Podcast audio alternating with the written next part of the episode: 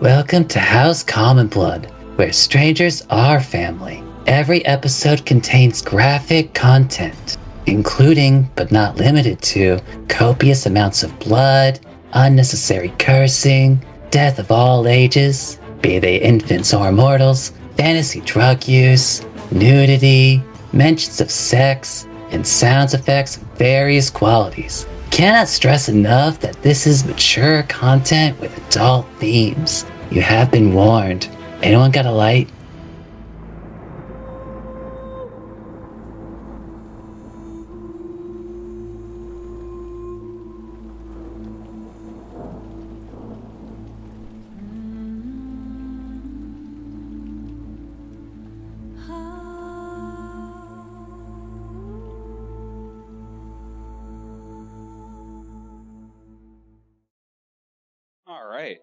Let's hope I don't fuck this up because I've never been able to do this right without stumbling. Welcome to House Common Blood. I am Gray, your DM and host for a D&D 5e podcast currently playing the adventure Hangman Worms of Frostheart. Our party were former prisoners, once covert operatives for Giuliano's government, as they faced sentient calamities led by the Rebirth Bastion, a Genasi army threatening world destruction.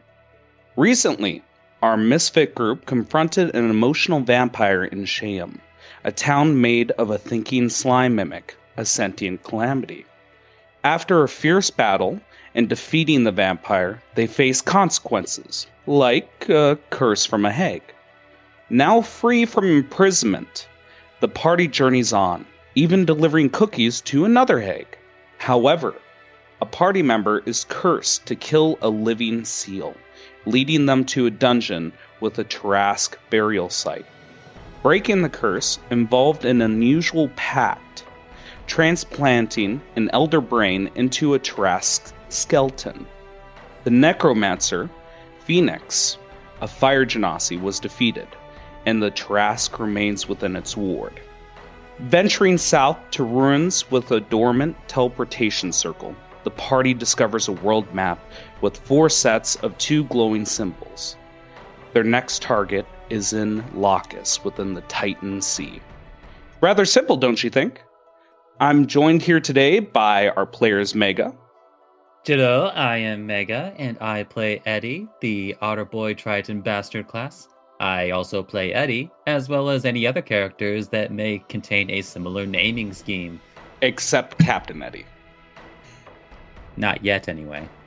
Oh shit. As well as Aluya. Hi there, Nita here. I play Aluya Allblack, the human cleric sorcerer. As well as Rakuzen. Howdy, everyone. I'm Recusant. I play Mavet Sohafi Dash, the sap that holds the party together. And finally, our dear girl Moo. Hello, my name is Moomin. Wow, my throat is dying. I am a fire genasi artificer alchemist who is constantly on fire and currently making someone never forget. Question to the party who wants money? We all do. You starve us of money. Oh, God, that's so good to hear. Aluya, you seem very enthusiastic and want money. Listen, I already shake my goods for money. What more do you want? Oh, I want so much from you, my dear girl, so much. I actually want to go back to our roots. You remember back in the old days how we used to do this intro? How we would just talk to each other, and even the players would recount what happened each previous session. You son I'm of a bitch! Why would you myself- do I, I was this just to me? thinking to myself. I was just thinking to myself, hey, I already do a full recap on entire seasons. It's just so weird just to have me recap what happened last session. If you'd be a dear, I would love to hear what happened last session. My memory's a little foggy. You can't see it, but your two of them are up. Blah, blah, blah. Two middle fingers. Um, so Seer and Aluya have made these plans to meet up with certain Genasi folk. Uh, they went off to spend the night at a place called the Disheveled Newt in. Yep. Um, there, I believe Seer remade her homunculus servant, um, whose name's Spanky. She allowed uh, Aluya to name it, and then uh, the girls they got some drinks to to celebrate uh, their events, and you know Aluya drank too much, and you, she could not help but contain certain feelings started to spill. Um, Seer sobered her up, and oh yeah, while they were at the inn, they got a phone, a shell phone. Yes. Hmm. A crusher. And and wait, I have notes. I have notes. I am the note taker. Are you saying you're cheating? this is what they're here for. Um, I didn't say you could use notes on the test. I'm sorry. You didn't say I couldn't. What the hell did the Um, notes say? This was not accurate to the syllabus. uh, yes, the shell phone. Um, uh, Mavet also has an encounter with seeing something quite large in the ocean, and he also gets a slight reading lessons from the gate guard that we do not know his name, and I don't think we ever will. Um, but it doesn't go well because they don't have hooked on phonics. Um, and then uh, Seer and Luya go to this Genasi meeting where they were offered a spot to join them because Captain Eddie is in the middle of some sort of operation. Yes?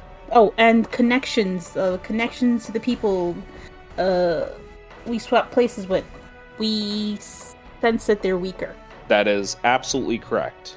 And again, let me uh, put an f- emphasis on this. Uh, towards uh, the connections, it was it's always fate. Like uh, it, I would say, even towards like uh, when I mentioned it, you guys weren't too aware of this connection until it just weakened. Uh, but yes, um, we are using our uh, uh, our little homebrew exhaustion uh, system, so it's not just a uh, a, a six day time range. Uh, you guys uh, do have up till ten days minimum, or potentially five with bad luck, where people could die. Uh, before we get uh, a little too crazy, Aluya, please roll me a 2d10. I'm stealing this from uh, Mega. It's a very sweet way of giving people gold, especially when you're stingy like me. Uh, I do need to ask uh, Mega. Uh, I don't believe we uh, went too far into uh, Eddie and uh, Mavet last session, correct? Like uh, you guys were still at the manor, planning to leave the manor. You got yourself nine gold pieces.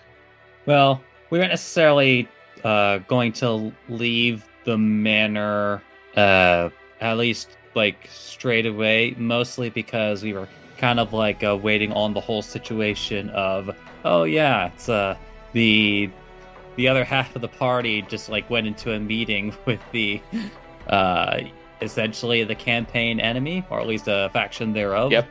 So like that kind of needed to get resolved first. Yep, that is uh, facts. Um, and, and just for my sake, uh, Eddie, uh, what what's the uh, in your head? And I'm gonna give you, uh, I, I'm gonna give you a little pull here. What what what would you say the distance between the the man uh the manor in this location would be? Would you say a half a mile, full mile, uh, miles away? Oh, you mean like uh like the size of the estate? No, sorry, the distance between the state and where this meeting is happening. Like, I know we uh, tend to stay a, a little vague, but just for my reference, like, what would you say the distance between your estate and uh, this uh, warehouse in the middle of the city would be? Uh I would say I'd give it a mile. Okay, good mile. Good to hear. All right. All right. Before we get too crazy here, I made a mistake and I'm still trying to get into the swing of this, but please just humor me. Everyone except Mega. I need a uh, wisdom save. Uh, just, well, actually, before I get too crazy here, Mega, towards uh, your little vessel, does that uh, uh, feature uh, restore on a. Uh, a short rest or is it a long rest? Uh it is a long rest. I'm assuming is this long is rest- your, okay. your second Yeah. wave of scry. Yes, that's why I'm asking. Yeah. Um, this is from the day prior. Uh, before you guys took a long rest, we already did the one after you took a long rest. And I'd pers- like uh, I, it seems like you've been using that vessel for the uh, uh, first wave, if I'm not mistaken. That seems to be the pattern here. Well, it's like, I mean, he could theoretically stay there in, uh, for eight hours. The problem is, is that like they keep doing it at the beginning of the day, and that's not convenient. Yeah. Okay, then I would actually need you to make the saving throw as well. Um, yes, and I, I need to get my habit as well. Uh, get back into the swing of offering you guys rolls. All right. Uh, Mavet, I believe that's 25. Jesus Christ, Seer, that's 26. Am I allowed to roll with guidance? No, because it's a saving throw. If you have some other way to boost your saving throws, it's a different story. But I don't think you do. I don't. But I got 17. It's not terrible. 22. Everyone's rolling in the fucking 20s. The roaring 20s. Uh, bless bless would work, uh, cupcake, but you need to have prior knowledge that's happening. And usually, when this occurs, not only is it in an uh, invisible sensor, but typically you're not aware of its uh, presence. Uh, Eddie's just a, uh special case where uh, his blind sense kicks in. Ooh, fucking twenty! Everyone, just twenty-four for Mega. You all did great. Um, it appears and it fails. Poof, gone. And this is probably uh, one of the most important ones that you guys could have succeeded on. Uh, if uh, you guys ask me in the future, I can uh, uh, tell you how this session could turned out uh, very differently.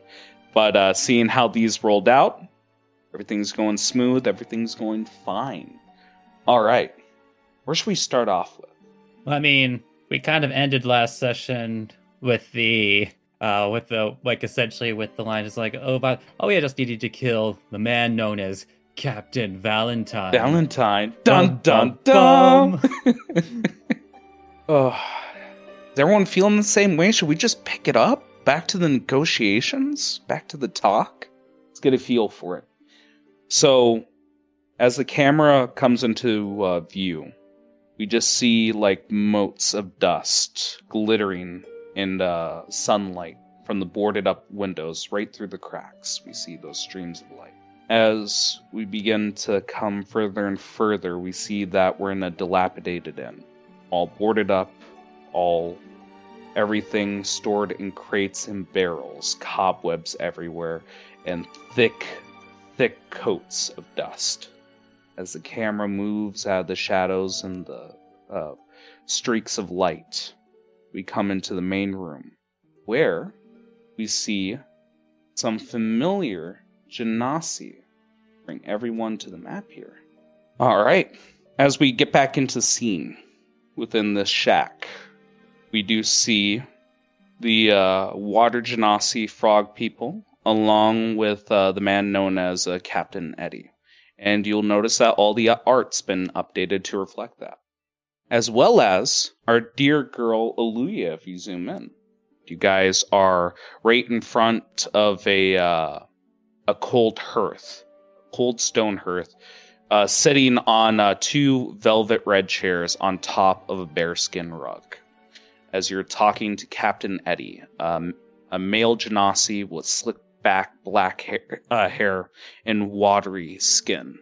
And you just see him just rolling around a little glass with some uh, spiced rum. It's nice, dark, and uh, almost amber-like under uh, the, the the sunlight. But I think he uh, continues on here, saying, "Taking out Captain Valentine, I wish for his body. I won't bore you with the details, but if you can get this accomplished, I can bring you straight to Quagmire. Uh, typically, it'd be a, what, 12, 14 day journey. We can make in five. And out of character, we don't know about Valentine yet, right? Oh, no, we know about him. We do. Yeah, you guys met we him. do. Okay. Mhm. Is that the one where I was missing? Yes, yes. Okay. Mhm. Okay. All right. Well, give me a moment so I could discuss it with my friend here. Please, feel free. Uh, and Give me Whisper- an insight check, both of you. So we have uh, 17. As both of you are uh, sitting within the room, ready to move, uh, flicking, uh, flickering uh, your eyes around the room, darting it between the frogs and the man himself, you feel as if you, both of you, are doing perfectly fine. They don't seem to know your rep- uh, reputation. They don't seem to know who you are. But what I will say, during the last session, you guys mentioned that you were prisoners. That seemed to spur some cogs into the guy's head. He may have heard of you and your group, but he doesn't know of you. He doesn't recognize you. Tread lightly. Well, and that's also why I never mentioned there were others. I only mentioned it was just me and her. Yep. uh, so in whispered hushes, we I will move far away from everyone. Be the frogman, respecting your privacy. And you also see little uh, uh, Spanky uh, begin to follow suit as it falls by. Uh, Aluya will talk, but she'll kind of keep it light in her face, like nothing is wrong. Um, like no worries or anything. Oh shit! What are we supposed to do with that guy now? In this case, Olivia, it's very much a simple task. We. Oh, go ahead. She just says we kill him. we kill. Um, I mean, we could, but he's also very valuable. The solutions that I have is very simple. They didn't ask, they only want his body. So, what we do is just simply give him the body while we keep the Valentine. Like I know to you that makes sense, but in my mind, I don't know how that's possible. Um, it. I, I guess I will offer uh, something to the both of you here. Um, this one will be uh, two Arcana checks, and they will be uh, offered with advantage. And the main reason I'm offering it with advantage is because this situation sounds very familiar. All right, we got an 18 and an 18. Holy shit! Uh, uh, both of it, uh, both of you click. Um, assuming the ruse can be pulled off correctly, there are uh, spells that are available to you at this moment. Well, not entirely sure that anyone in the party has the capability, but you know that this is a uh, route, especially if you seek help from another source, where a person can feign death. Uh, the main reason I'm, I'm offering this with advantage is because this was a uh, possible solution for the shackles and a uh, avenue that became uh, clear well after the solution. So yeah, there is a, uh route where you could air quotes uh, kill Valentine. But would you kill your Valentine? In a heartbeat. But Hmm. But yeah, that is an optional route that I want to make sure that uh, girls are aware of. Oh, that's what I was going to oppose, um, you know, suggest. So, here's the thing though. The thing we need to think about less is how do we make sure we get the body back? Or how do we make sure that once they have the body, they could just simply run off? That's the thing about certain spells is that death is not permanent like you and I. It's very much malleable. However, we don't want him to turn into us. So we just simply have him play dead. And if we have him play dead, he can just simply walk off. But the issue that I have is this. If he walks off, we need to figure out if there's a possible way he can have his body. And you'll see with her hand being close to you, do like quotation marks, unrecoverable. Hmm.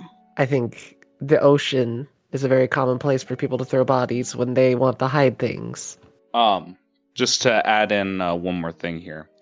Uh, you do not feel the sense of a sentient calamity around in the area. Yep, no, nothing's crazy. No, no crazy phenomenon is happening. It seems like a Tandeka Island is a, uh moment of uh, respite.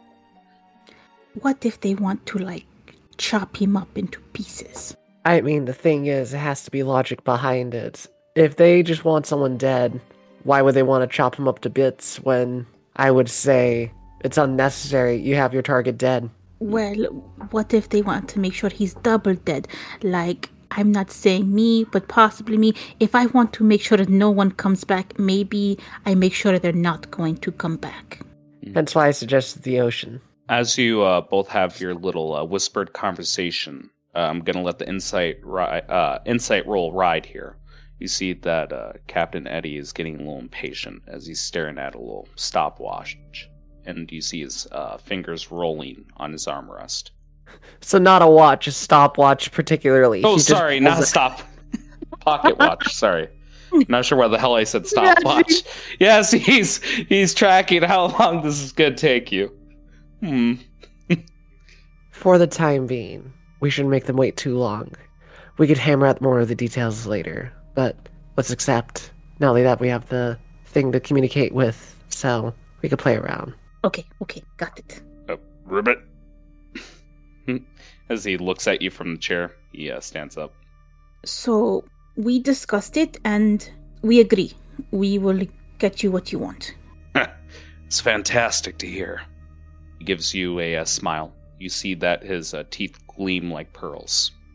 Well, if that's the case, and he strokes his chin, I guess initiation is in order. Look, to accept you into our fold, I'm going to need Valentine. I need his corpse.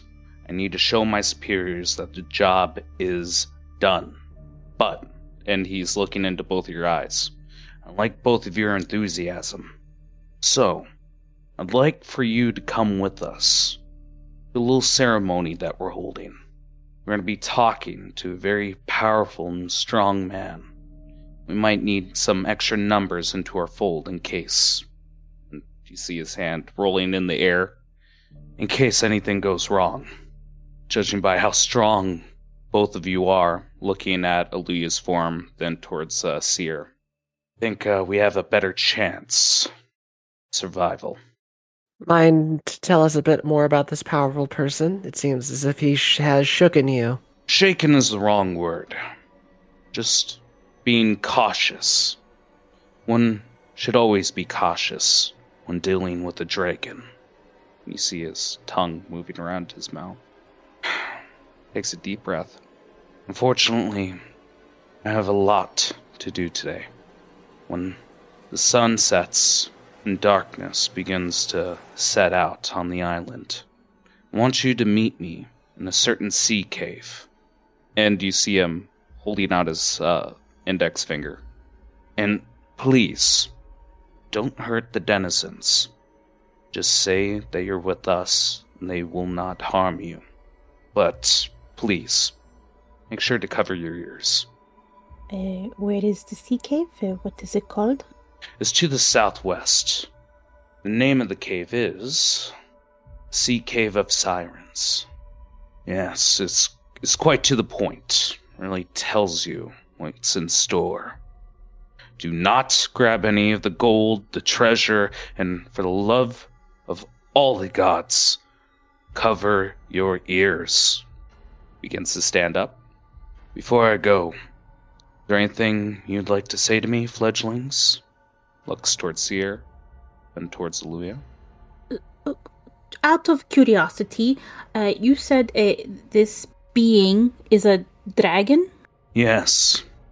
Scaleless one. Uh, pray tell, what would be that name? Um, I actually want to see how you girls like what kind of impression you've left so far. Uh, I'm actually gonna require a persuasion check. Although he is offering an audience and requires your uh, your arms in case things go awry, you guys are still acquaintances. It's like, I just like to know the man of the dick I'm sucking. I just want to see can I give Aluya advantage because I know my charisma is not great, but I did help lead the negotiation pretty well to be supportive. So I want to make sure Aluya gets the be- um, better roll since I'm not a good you may roller. roll with advantage. Um, but I would like to hear a little bit of RP on uh, how you do assist with this. I know that you uh, made the main drive here, but uh, I would still like to hear something in this situation. Then I'll have Aluya roll first, and then I want to hear what Aluya says first to maybe convince him, and then I'm gonna smooth it over. Okay. 25. Well, I've heard quite some tales of dragons. They are quite formidable, but I've never encountered one. Not only that, but I hate to say this, but when you say scaleless, we can't help but be intrigued because that either means, well, either they're dying or extremely unique, if that makes sense. We we're just Uh, oh, curious. hold on, what- hold, hold on, hold on. Back backpedal here. Um, just so uh, you, yeah, the there- there's player, a unique know. history of this world. Yeah, yeah. So wh- when it comes to uh, dragons, and uh, I just want to make sure this is clear to everyone on the table. Uh, they are born without scales. Their scales are earned by killing uh, a dragon with scales. That's how they earn their rank and power. Then I could Hmm. change it up then. yeah, Alright. please. And when you mention a dragon that's scaleless, I have to ask if they are of a certain age because often those are very young dragons, but if they are an old dragon, then sounds rather peaceful. Rather ancient. And you see him just biting at his cheek. But without any armor, he can die like the rest. Uh, he uh, looks towards uh, the both of you. The name of this dragon. He's obtained a new title. He's the Slayer of Delgar, the Scourge of the South, Grimmer. And he gives a bit of a somber smile. During the flood of Drogue Ports, dragon crawled out of the ruins of the town. And we have the pleasure of helping him. And his smile grows wider as he snakes his hand underneath his jacket. And you just see the glimmer of amber as he pulls out a perfectly round gem, an ambrose pearl. And as it glimmers in the uh, streaks of light from the boarded up window. We see dust glittering around it, and on the inside, it's almost like there's a water that swishes and moves, but as he stops, the liquid keeps moving within it. Just imagine the color and transparency of uh, amber you'd see in a movie. The Ambrose Pearl. He will want this. And in exchange, he will call a storm for us. And he just gives a devious smile as he brings it close to his chest and hides it underneath his jacket. This mission is important. Our lives are put on stake here, and our kin and population depend on this island. You just see his nostrils flare as he looks towards the window. You will make us proud. And he begins to walk to the door, and as he does, you just see him. You see him put his uh, thumb in his mouth, and as he uh, does and licks his hand, you see skin forming on his hand, and the rest of his body, and almost like paint, he slides his hand down his forearm, and then towards his shoulder until you see him look like a human.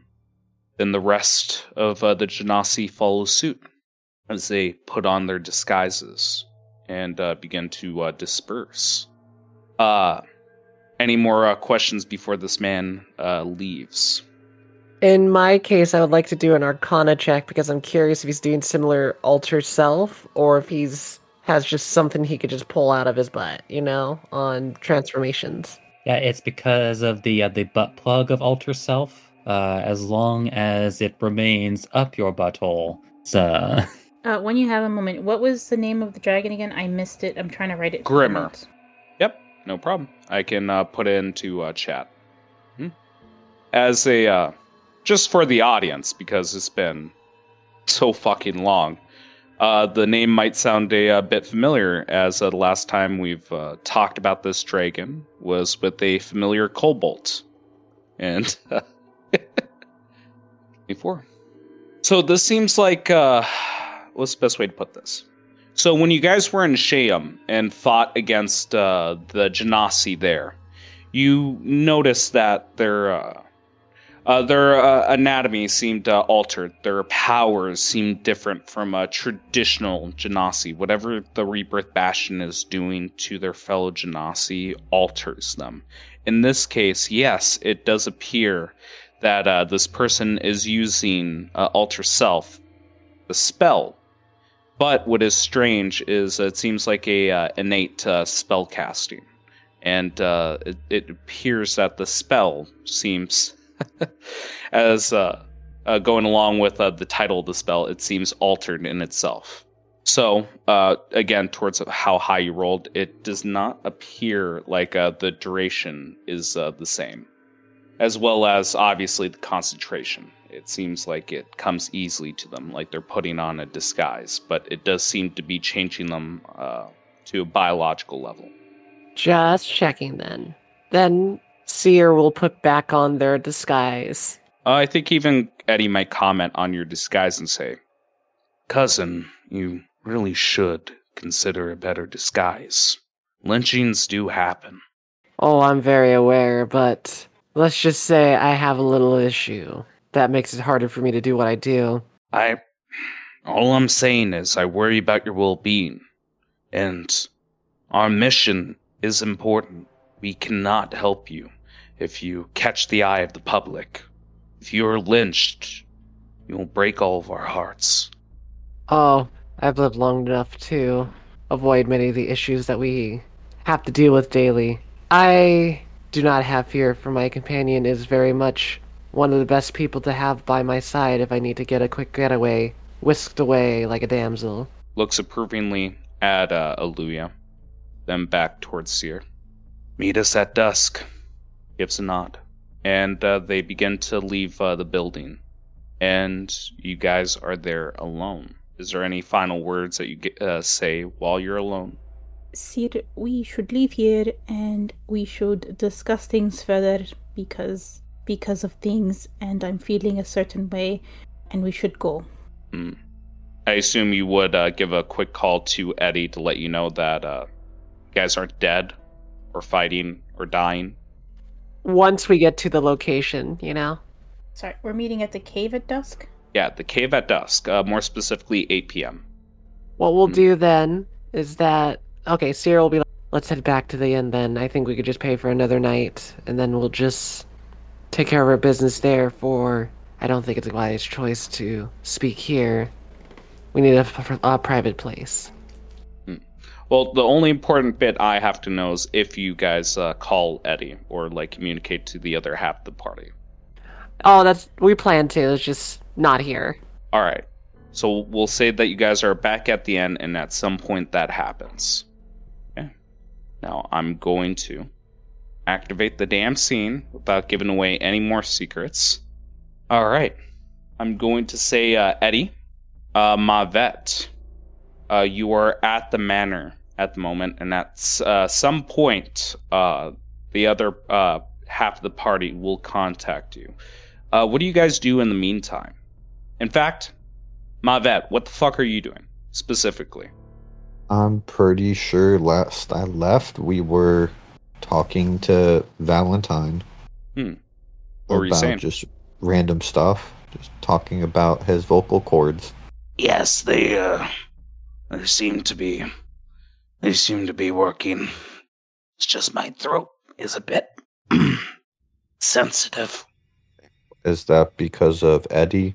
Um, God, Eddie, uh, position. You heard me. this is important to role play. I would say he is a verse top. Okay, gives you a smile. I bet. And uh, I think he might even just say, Yep. You didn't help. You may need water. Water helps me grow. Yes, please grab me the best water you can find. Spice rum should be in the liquor cabinet. You have legs, do you not? We're friends, are we not? No. I just know you. Max, a little shocked. Why? You wouldn't lay your life down for me? No. Squints his eyes. Gives a little bit of a crooked smile. And begins to uh, walk off towards the liquor cabinet.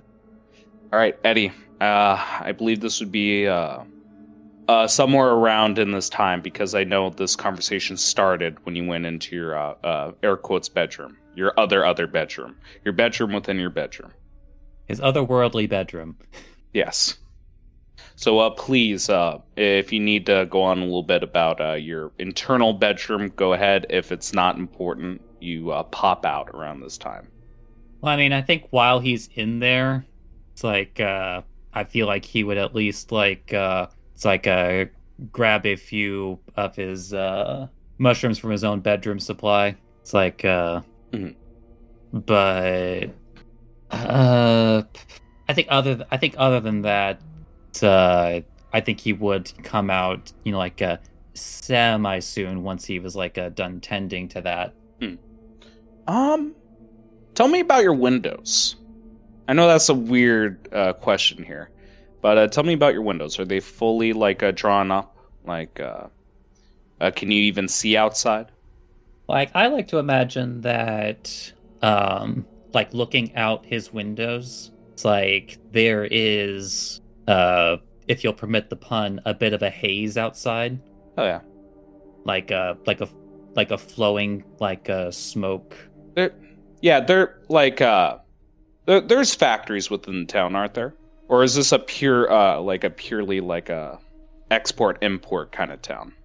Um I would say that if there are factories, uh it would be I mean like uh, similar to like uh places like uh like uh China for example, it's like it's kept off in a district where it can't be ev- easily seen by the more touristy parts of the island. Yeah, I kind of imagine this is the smoke that we're seeing that's causing the haze as well. Is just like those hidden factories, like poisoning the air, slowly and gradually. Um, that being said, uh, I'm going to offer two roles here. Um, it is uh, Eddie Mavet is your choice whether you want to make a perception check or a nature check. Uh, both of them have uh, two different DCs. Damn, and that was pretty fucking high. Like uh, Eddie with a natural one, but it ends up being a ten. Uh, Mavet with a fourteen on. Uh, and you wanted to roll perception, is that correct? Yeah. Okay. Uh, I uh, do apologize, but uh, you, you don't quite uh, meet the threshold unless you have anything to influence that roll. Nope. Yeah, Yeah, you uh, look outside and the clouds look uh, pretty, but you get a, a sinking feeling just looking at them, and you don't know why. Must be the factories. You guys are uh, within uh, the bedroom, and at some point here, you will get a uh, phone call. Um, who would be making the phone call out of the two girls? Oh, uh, Sierra's the one who has the shell phone. Yeah, we'll say about an hour has passed. Like uh, you guys got the meeting like at eight o'clock. Uh, took about half an hour during the talk, then another half an hour to get back, where you finally reached out. Uh, but uh, please go ahead. Let me hear the phone call here. And uh, what's your ringtone, uh, Eddie? Um Better, better, better, better. Yep, there we go. I love that.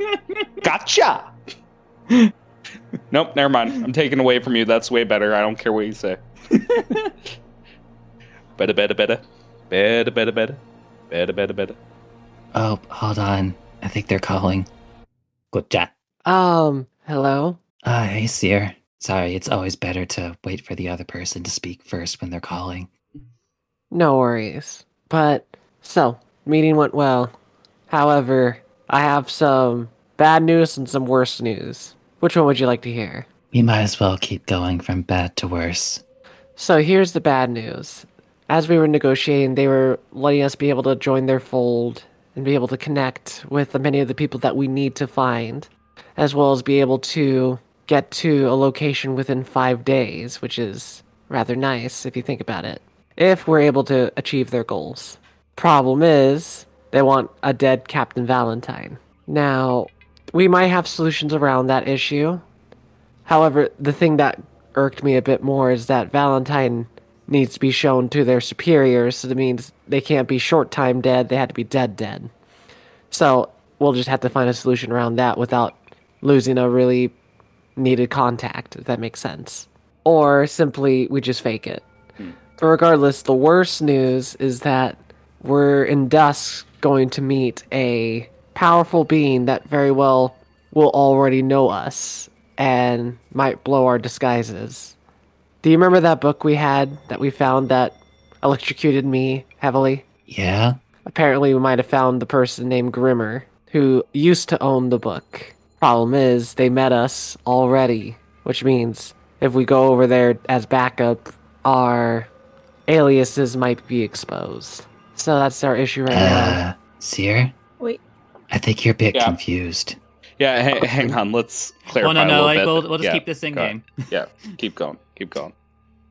Do clarify. Like, the dragon that we spoke to, they like called themselves Vitondus. Oh, kind of like slaps her head. Sorry. Fun fact: my weakest subjects are dragons. Although, that fucking got me. Give yourself inspiration. That was fucking good. Because I love that as a character trait. There you go. There you go. That's how you fucking earn it. There you go. Okay, please go on. Whatever the fuck you're saying. although the situations might be connected, so let's like not rule out anything we could learn from that. So it's really just like the body thing. Although, did they say that the body had to be identifiable? No, they just needed a dead Valentine, so that's what's kind of nice. They needed to show the body though, so they might be looking for anything that might be, um, I would say, a key indicator of Valentine. Hey, for I don't know, for the for the benefit that this only happened for them like a couple hours ago. Yep. Uh, could you remind them of a particular detail that I know that you said? Uh, yeah, they they need a body. They they they definitely said body, not a uh, not not an article of clothing, not a uh, reference to them. They need Well, to no, you said show a something body to else. their superior. You said something else on top of that that I know that you said at the end of last session. Uh, I'm I'm actually trying to recall. Uh, yeah, uh, that they need to kill Valentine. Um, uh, please enlighten me, Mega. Uh, what am I spacing out here? Well, you they you uh you specifically asked like if nothing else for his head. Yes, thank you. Yes, the well, yeah, that, that's what. Yeah, sorry, I thought I covered that. Uh, yes, uh, either uh, a head or a body. That yes, you are correct, and I'll give you inspiration as well for correcting me. So, but in which case, assuming that Seer says that, yeah. Oh, that might be an issue. You don't know this because we haven't really talked much about it, but they're trying to figure out, like, where Valentine's ship is. Ah, so they plan to do the old have the dead tell secrets thing. And that kind of, like, creates a bit of a problem. Because, like, if we if we come up with a solution that changes out the body, well, that wouldn't really, like, work out to do what they want to do with it. Fair. Because, like, the moment they try to, like, do it, it will fail. And then they'll get suspicious. Then I think the sad solution that I would propose is I would say the mess up of our situation. Let's say I had someone witness his death. That is important. And the problem is that I eliminated them completely where their body is simply unrecoverable. If they want to find the ship, then they would have to find it by other means since their one route's gone. But then they've lost a big person that might have been a big rival to them. So at least it might be a win-win for us, more like a loss for them. That's one solution, but reality is it's a tight situation that is rather hard to f- figure out. Here's the good news though. I don't assume we have to find Valentine today. So it gives us time because I'll have to head to this cave at dusk, which means we'll be preparing for that. Um, in the phone call itself, uh, Eddie, you begin to hear uh, the muffles of a crowd, along with uh, you as well, Seer, a lot louder on your end. It sounds uh, rhythmic outside.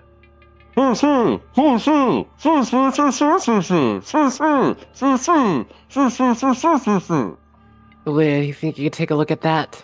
Uh, alright, sure. Hmm. He goes to Oh, where was this again? Uh, it's outside. Uh, out the window or my door? Uh, window. Uh, she'll uh peek out the window at an angle so people don't see her looking. Yep. Uh, as you uh, begin to look outside, you do see like a, a lot of uh, people. Um, some of them with sailor outfits, uh, some of them with uh, civilian clothing, all of them with uh, sharp ears, indicating that they're elves. And you see them holding up like uh, picket signs, and uh, slather uh, over them is uh, "fuck Hayes," uh, "down with greed," uh, "give us back our land." And one familiar thing that you would recognize, Aluya, is on one of the signs. It says "for for Lithril," and you hear them chanting. And it goes something along the lines of uh, Elves unite, reclaim our home in the forest where we roam. Haze greed, a venomous seed, war he sows, our land to bleed. And it keeps going on repeat. Okay. And they're marching down the street, and it is a crowd of people, enough to block the road. And you actually see like when the horseless carriages stop, and uh, one man looking out out the window, just saying, "Hey, get out of the way!" And you see the crowd beginning to swarm the car. Interesting. Uh, see it, Eddie. If you could hear me, um, there are people outside uh, uh, protesting your family. Protesting your family. Oh yeah, Seer, tell her that's normal. That's normal. Hallelujah, dear, that's normal. Oh, well, um, apparently they also are like dedicating it to the man that I once was. You were a man? Yes and no. The body that I was in. Oh, the person you swapped with. Did he say something? Seer. Just sitting there going like, the person you swapped with probably. Sorry, yes, I'm just uh, I'm trying to That's what I imagine you as something else. Don't worry. Clit deflates. So if this is not out of the ordinary, should I not watch no more? They they really seem riled up. Probably because they're leaderless. All right. Well, Oh, the, oh, that actually might be bad. Yeah, we might need to have looks to Aluya. Aluya take Just uh, Roll really against quick here. once I'm gonna I'm gonna offer both the girls the role now. Uh, nature and perception. Uh, either or. Uh, you can pick which one you fancy. Uh, both of them I have uh, two fancy different DCs. nature. I don't think I'm good at either of these things, but I'm just gonna go with perception. Okay. The dice made me so sad. It showed a 20. It's like, yay, and it rolls on an 8. Okay. Yeah, I guess this is uh, familiar to uh, Seer and Deluya because you know Seer. Um, uh, as you begin to look at the crowd and look at the sky, um, I don't believe either one of you know the language, but you do see the clouds are filled with messages, almost like uh, people are coordinating. And uh, again, it hits you. Oh yeah, elves use skywrite. Looking down, you see angry protesters. Up above, you see coordinated words. It seems like uh, this might be a little bit more significant than a peaceful protest. Uh, even with that in mind, I will uh, allow you girls one more final check here. This is towards the crowd itself. Uh, your choice of Arcana or Insight. Oh, Jesus. Yep, 21. And uh, 15. Uh, yeah, the, the DC was actually 20 for this one. Good gravy. Oh, you're genius, Aluya. Yeah, as you're looking down at the crowd, Seer, you do notice that like uh, they're getting violent with the horseless carriage out there, and you even see like some of their eyes are glazed, almost as if their emotions are heightened by a magic. You have a feeling that uh, not only with uh, uh, you feel like uh, with the inst- uh, instant with uh, Whisperwind, uh, Lithril, that uh, it, w- it agitated uh, this mass protest, and uh, other other people are putting their fingers into this to make it worse. Uh, they're doing a lot of actions that uh, even Eddie can attest to weren't as uh, violent or severe as they're doing right now. It appears they are very angry and possibly dangerous. Well, Eddie, it seems like we're gonna have to have Aluya walk out once more and put themselves in a spot where they might have to calm the crowd. If not that, we might have to use magics to calm them since it seems unnatural how aggression how much aggression they have. I think someone's trying to start it so that there's a conflict that's going on with them. I think this might be the one that sparks it. Uh, I mean, you could stop it where you're at right now, but it sounds to me like it needs to be dealt with at the source. Then we might be able to figure out the source if they, well, whoever was their leader, Whisperwind, we might need to have at least them led away with their proud leader, and then we find the source. But you know. You still have that staff, right? Yes, I do. Uh, it's a real shame that they're talking over a shell phone because I wanted to imagine they're just like both staring at their phone, almost like they're staring at each other, like with a knowing look. But you know, they can't see that look. But I imagine that they know what the look is. I'll get Aluya prepped. They're the one that knows their voice. Throws the staff at Aluya. I'm not apologizing, Aluya. And you'll see Sears no. And I'm gonna take that exhaustion gray. And Eddie, I'm having you concentrate on basically an alter self with myself so that I can walk with Aluya to help them out as they are disguised as an elf. As you'll see an elvish seer, basically a brunette, being like, Alright, you know what he looks like. Can you turn into him? Yeah. Okay, so you're turning into an elf. So yes, that is exhaustion. Please write that down so we don't uh, forget here. We can't use uh, the typical conditions with this. As a okay, but that's why I'm letting. Um, basically, I'm trying to disguise with Aluya, basically as Elvish, and then going with Aluya to basically Aluya's going to be the Whisperwind. I'm going to basically help them out with information. What did you say? I had to be who again? You have to become that man again that you were about to die for, if you remember, being atop of a building that you described. Uh, damn it. Okay. Okay, at least I know now. Okay. So I have to, like, get into character, right? Correct, and you also know what he sounds like. We might have to change your clothes, though. Uh, alright. Uh, let me. this will be a very interesting thing to see you as a man, so enjoy yourself. I slit a sheet, a sheet I slit. Upon a slitted sheet, I said, I must get into character. Ooh, okay. Wait, he's a dude, so.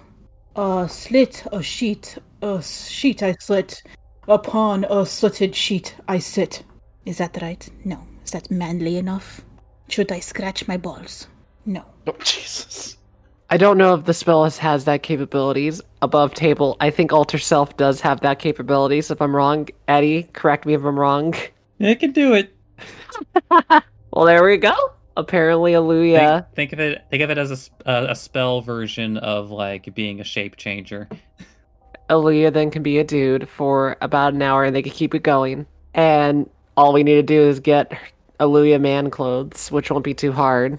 I'll just, I don't know, be their weird hot elf side chick or something like that. I don't know. I'm I'm gonna need some sort of a check for the disguise at least. That's why I'm letting Aluya be the one because I'm helping them. Uh, does anyone have a disguise kit? I can make one. Are you going to do so? I do so. Okay. Uh, what feature allows you to do that? I know Artificer can do that. Just uh, remind me. Let me take a look. The right tool for the job. Okay.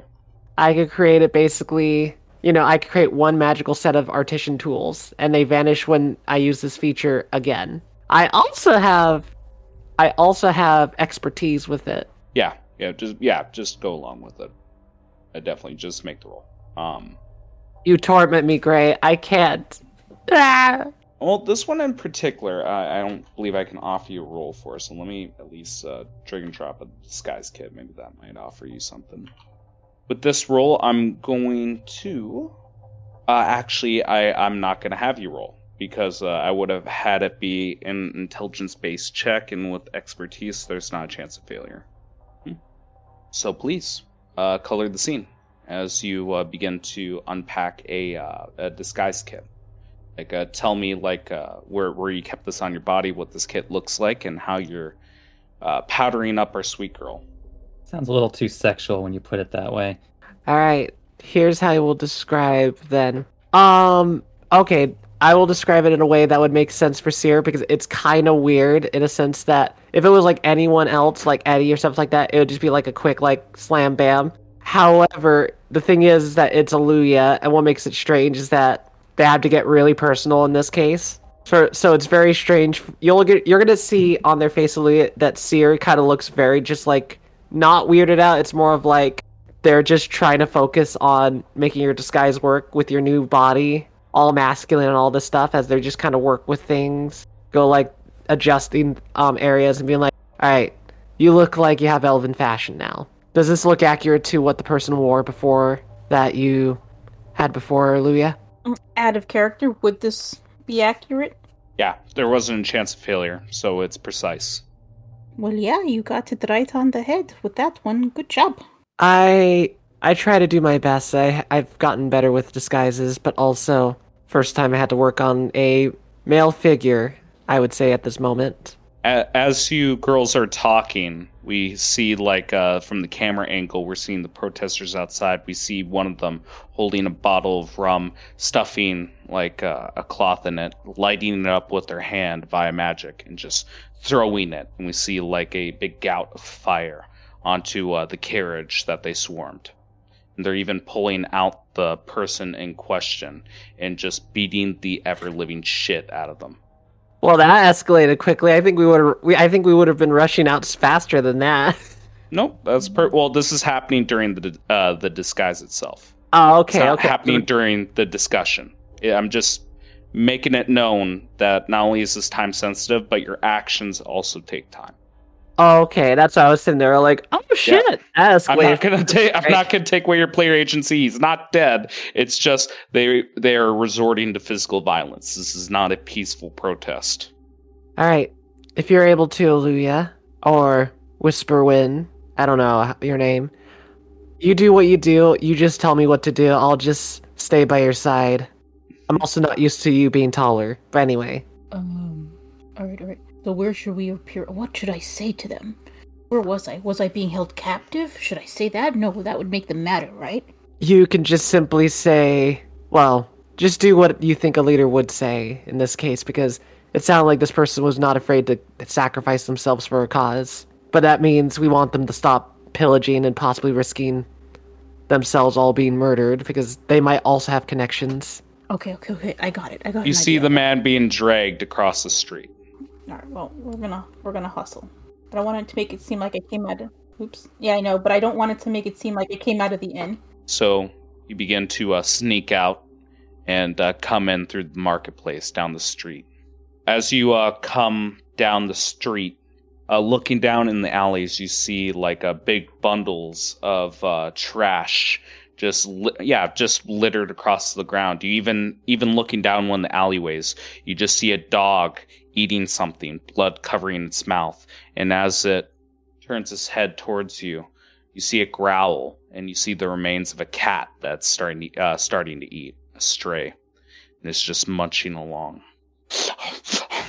I was gonna say like uh, the only thing uh, worth note is not only is the alleys that you pass by filled with trash and you know starving strays, you do see uh, clothes hangers and uh, painted on some of the clothes uh, clo- or not clothes hangers, uh, clothing lines, and uh, on uh, these uh, clothing lines, you see banners and painted in uh, Sylvan. It seems like uh, some sort of uh, protest uh, uh, motto, but again, I don't believe that you uh, speak the language. Uh, sorry, not Sylvan, uh, Elvish. Whenever I said Sylvan during this episode, I meant to say Elvish. If anyone does speak Elvish, I can translate at any time. Sorry, that was my bad. Um, but yes, you both of you walk by and you do see this conflict. It looks like it could possibly turn into combat if the wrong words are said. But you see these people circling around uh, this uh, guy. Uh, I'm gonna grab the nearest guy. You! Whose idea was this? You've ruined everything! You see, it's a uh, woman that you touch, very uh, slender, uh, long uh, blonde hair down to the shoulder, and she seems shocked, uh, looking at you. Oh, oh my. And she squints her eyes at you. Lithril. Lithril, is that you? You idiots! I had everything under control. My whole plan is gonna be ruined. Okay. I'm gonna need a uh be- before we continue on here. I'm gonna need a performance check, and I'm going to uh, tell you ahead of time before I offer the roll that uh, the DC is going to be a little high. Uh, well, no, it offsets each other. I was going to say it's a little high, but you are dressed up as their uh, uh, previous leader. I'm going to say uh, whatever's heightening their emotions is offset by the fact that you look like their leader. But this does not apply to Seer. It only applies to you. No, fantastic. No, performance. And I will offer you the roll. Uh, keep in mind, if you want to use guidance, I'm going to also need a sleight of hand. I'll just roll it normal. Okay. God. Okay. Ooh. Okay. Okay. Okay. Okay. you see them begin to hush and die, and heads begin to look at you going towards uh, the commotion. And you see uh, one male elf still holding on to uh, the carriage driver who's on the ground. And you just see him say, But, but he's a fucking Genasi. Unhand him. All my hard work, everything that I was doing for us, is going to shit because of all of you. Um, I might whisper to Louise ear, being like, "You should ask who put this up before I wasn't the one that did it." But I, I would do, wait till there was like a lull and a moment where they wouldn't see the elven lady talking to the leader. but Lithril, it's a Genasi. Don't give a shit right now. I had specific orders. You guys were supposed to hang back. Hang back! Because it was all perfect. I was doing what I needed to. The Hayes family didn't know. They hadn't a clue what I was doing. I was deep in there. And for what? You guys made such a commotion. Everything is going wrong now. This is a, uh bit of a tough one.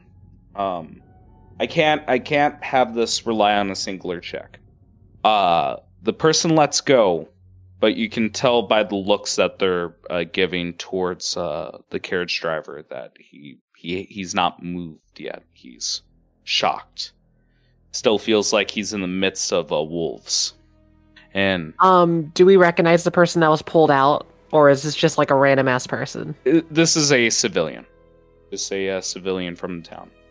They look towards one another and towards you, Lithril. Um, first of all, just to see how the rest of this will go, I need a persuasion check. Good golly, Miss Molly. Yep, you're gonna make quite a few checks here. That's why I apologized in advance. Yeah. I got you, girly. Let's make this work. Flash of genius. As what I will do is basically before they speak, I will say something to their ears to make sure they understand, like, follow this idea. Keep feeding into them listening to you, basically. But sir, it's a goddamn Genasi. We can't let him go. He'll drown us. Look at him. And you look at him, and he looks human. Can't let him go. They'll kill us if we don't kill them. No, You see, like the eyes are glazed. but that's no Genasi, you fool. Who gave you the order to do this? I was there. I was deep with the Hayes. They did not know I was there. And I had to leave my post for your stupid fuckery. So who told you to do this? Uh, they look around, and uh, one one elf points at the other. It was him. And the guy who gets pointed at just holds up their hands and go. No, it, it was her. And as we follow the finger, it goes to the woman, and she goes, "No, no, it it was him." Points to another person, and you just see that this confused web. It seems like each one believes that the their ally, the person next to them, goaded them on, motivated them. It can't quite see the head of this uh, Hydra. of you. The protests weren't enough. Our stupid, peaceful skittering wasn't enough. So I changed up the plan. The plan was going well. And now here you are, you stupid cocks, and you're fucking it all up. Holy shit, they're going hard. I love it. Give, give me uh I would have said uh, deception, but the last part makes me think persuasion again. Because you are lying. It's just I really like the idea of like the main motivator from that being the you're fucking this up. Well, and I love it too. It's because it's a persuasion because they go like they're pointing at each other, and this person's just furious, like no one did it. Flash of genius. Well, oh no, you know what? like, Give I, them. I imagine that this is just like the like spoilers, you know, like for a decades old anime. It's like uh you Yeah. know, like you know, like the final episode of like uh Death Note. Uh Yep. Yeah, I know exactly what you're talking about here. You idiot! That shit made me cry. Um, I feel so tempted to give them. I've been holding this. Oh no, never mind. I was looking at an old note. I might give them my inspiration Okay. Inspiration for a reroll? reroll because uh, if I don't have to flash a genius, I'll I won't. But I want to see if they get a better reroll. So let's see it. Okay. I will offer the roll once uh, one more time for you so rare to get an inspiration, and I already burned it. Yeah, just sh- they begin to shrink back. And you see that the carriage driver during this uh, commotion is beginning to like crawl away from the crowd because you have their full attention now. Uh, da, da, da, Just get him a moment. Start cleaning up this mess. Bring me the man. Uh, they put a foot on his back to stop him from crawling. Another person come, uh, another two men walk up and begin to drag him towards you. And uh, you see uh, this poultry, uh, large man with a barrel chest and uh, uh, I hesitate to say like suit, but it is very fine clothes. It's a step away from a suit. You see a very fine jacket, a little round hat with a short rim to it, and a a Wat. Yeah, imagine Watson from Sherlock Holmes. He has that mustache going on too. Um, he's on the ground before you. Uh, oh, uh well, Lithril will lift him up and start uh, cleaning off his clothes. Mm. My apologies, sir. Here is some gold to better suit your day. Now, I, I will say this. If you utter this to anyone, I will come to your home and fucking stomp your head in. I don't know what got into my men, but this is not how we're doing things. Do we have a problem here, sir? Intimidation with advantage. Oh Jesus! You see him like knees shaking, and you see his breath becoming more rapid as he just goes. Yes, uh, we, we can agree with that. Uh, not a You word. will not Not a utter word. word of this to anyone. If somebody asks you what happened here, just say you were mugged. That's it. Mugged by who? Not any of us. You will keep going about your day. Above table, Gray. Can I try to see who's in the cart? But go ahead. Um, well, no need for a check. There, it's an empty cart. Like uh, again, it looks like this person was driving around on his uh, horseless uh, carriage and uh, got uh, intercepted by this uh, crowd. So his day kind of got fucked up. Yep. Yes, uh, mum's the word. Uh, he will, uh, she, he will point at one of them. Pay the man. The rest of you clean up this mess. Yep. You see them beginning to uh, take out little uh, pouches and uh, fill 'em with a little handful of gold. Give to uh, the poultry man, and he uh, you know, tugs at his hat and begins to you know lean forward and uh, does a, a bit of a, uh, a jog and disappears. And you see that uh, the elves are tipping back up uh, the carriage that they tipped over but this uh, does take a, a little bit of time here. And as you begin to watch uh, this all go down, you feel as if someone's watching you. Can I glance over to see where these eyes are from? Hmm. Um, yeah.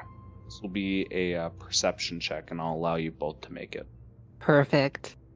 Can I also make? Nah, never mind. I don't think I can get away with like having Rascal do a perception check kind of thing. I was thinking like depending on how prominent this person is, I might ask Louis if I should send Rascal to try to spot where they go. You know, that is a very sad roll. Mhm. You just hear Bogdan laughing in your head. This is my perception roll, right? Sorry, I was Yep. reading something. Yep, perception. Go ahead. Wow.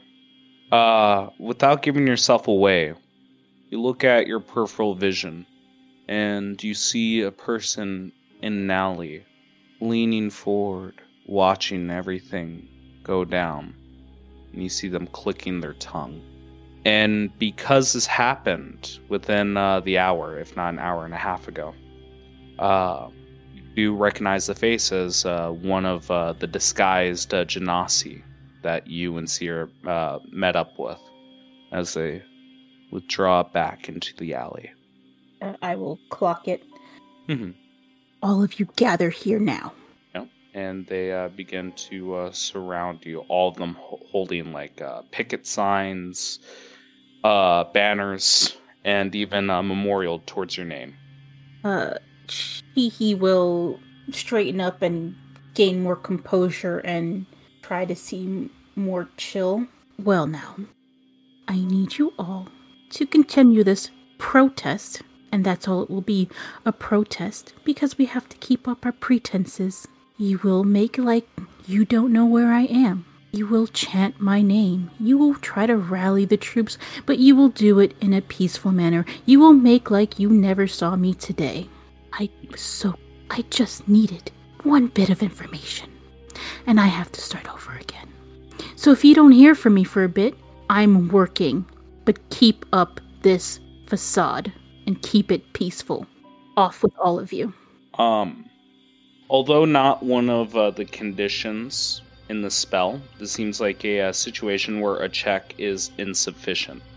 Uh, this is a situation where uh, these people need to be cured by one means or another by lesser restoration.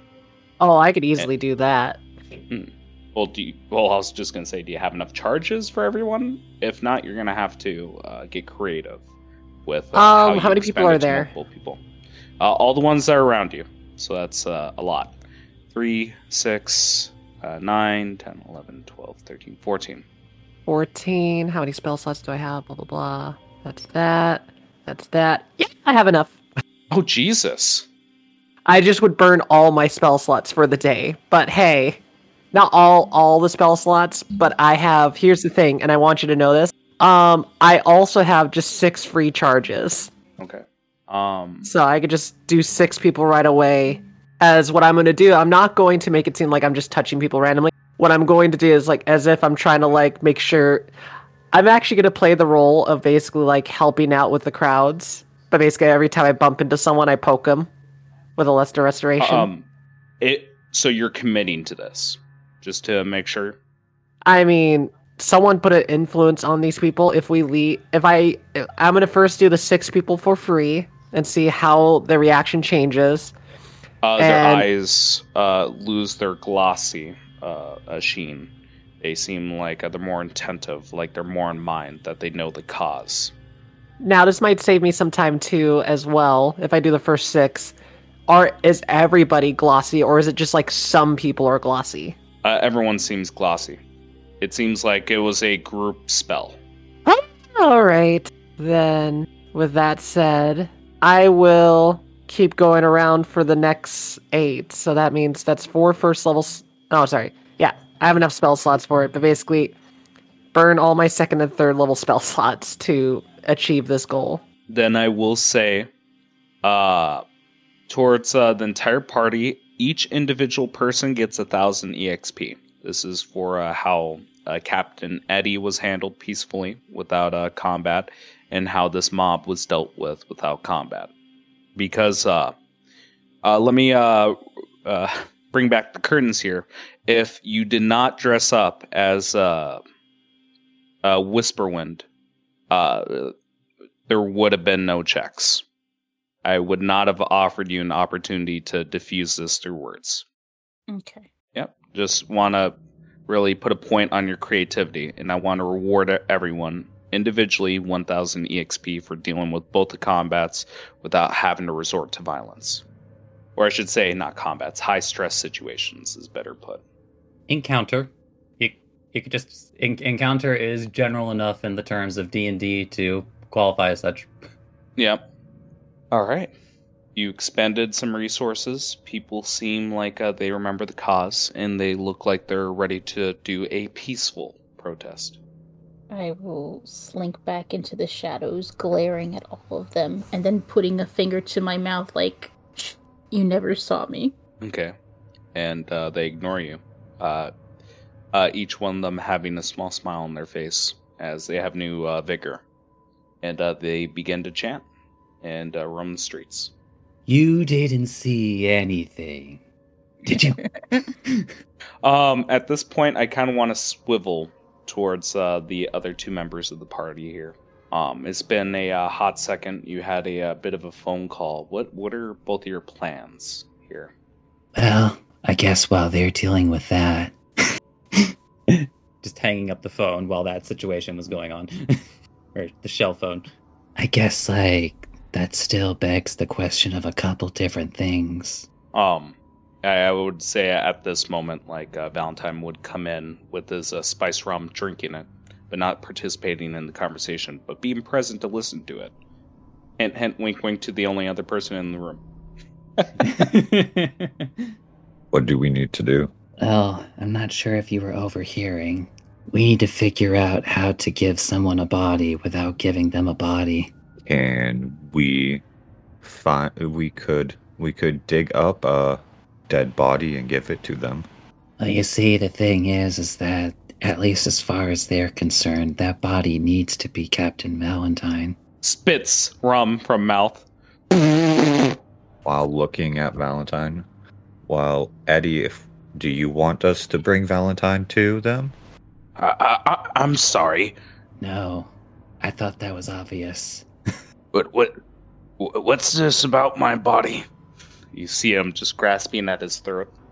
Oh, sorry, you were missing for the shell phone call. And Eddie, I am sorry. I don't listen to your private talks. I try to be what you people like is privacy. Is that right? Well, I'm not sure if people say it that way, but but you know those uh those guys you were talking with last night. Yes. Well, he was like looking over at uh, Valentine to make sure that he was following the conversation now. Yeah, he's nodding. He's just in pure shock uh, as you guys are talking about his potential corpse. But he's following along that uh, it seems like you guys aren't going to offer that authentic thing, but he's staring at the spiced rum, wondering to himself, did I just simply mishear hear them? and he begins to start chugging again. So, well, as it would turn out to be fully, it's like uh, they are part of the Rebirth Bastion, and they do seem very intent on making sure that you're dead. But I think I also suspect that they want to use your dead body to find where your ship is. How, how the hell would they do that? Well, I'm not sure if you're familiar, but there is a kind of magic you can use to get information from a dead body. Uh, Such witchcraft. See him coughing as uh, this is straining his throat. I mean, even clerics can do it, but I guess if you want to call it witchcraft. Never trust a man of the cloth. So, but yeah, that's one situation. But that can be dealt with, you know, with a bit more time flexibility. But the other thing, though, is that, well, the longer that we're here, the more at risk we put the people that we swapped places with. So we have to be efficient with our time. Why do we need to be efficient with our time? Alright, I. This is really good. And he he shows a little bit of spice rum to you. Can't we just do things and just hope that works? It's always worked for me. Didn't that way also get it to where you lost your voice? Well, when you walk, sometimes you trip. and he just shrugs his shoulders. And then also find yourself connected to a cursed sword that makes comments that get you beat up in the middle of an alleyway. The sword begins to rattle and uh, break its uh, uh, twine. Yeah, you're a piece of shit, aren't you? And he just holds the fucking guard, and uh, while also holding on to his throat, he says, Well, sometimes when you trip, you fall down a cliff. It's like like Eddie pauses for a moment, Hmm. and like uh, a thought occurs to him. Hey, so like, how does that sword work again? It has a curse on it. Wielder can't dare part away with it. Go ahead. As in, you can't willingly part from it, or is it that it eventually just finds its way back to you? Scrunches his eyebrows, nods to both.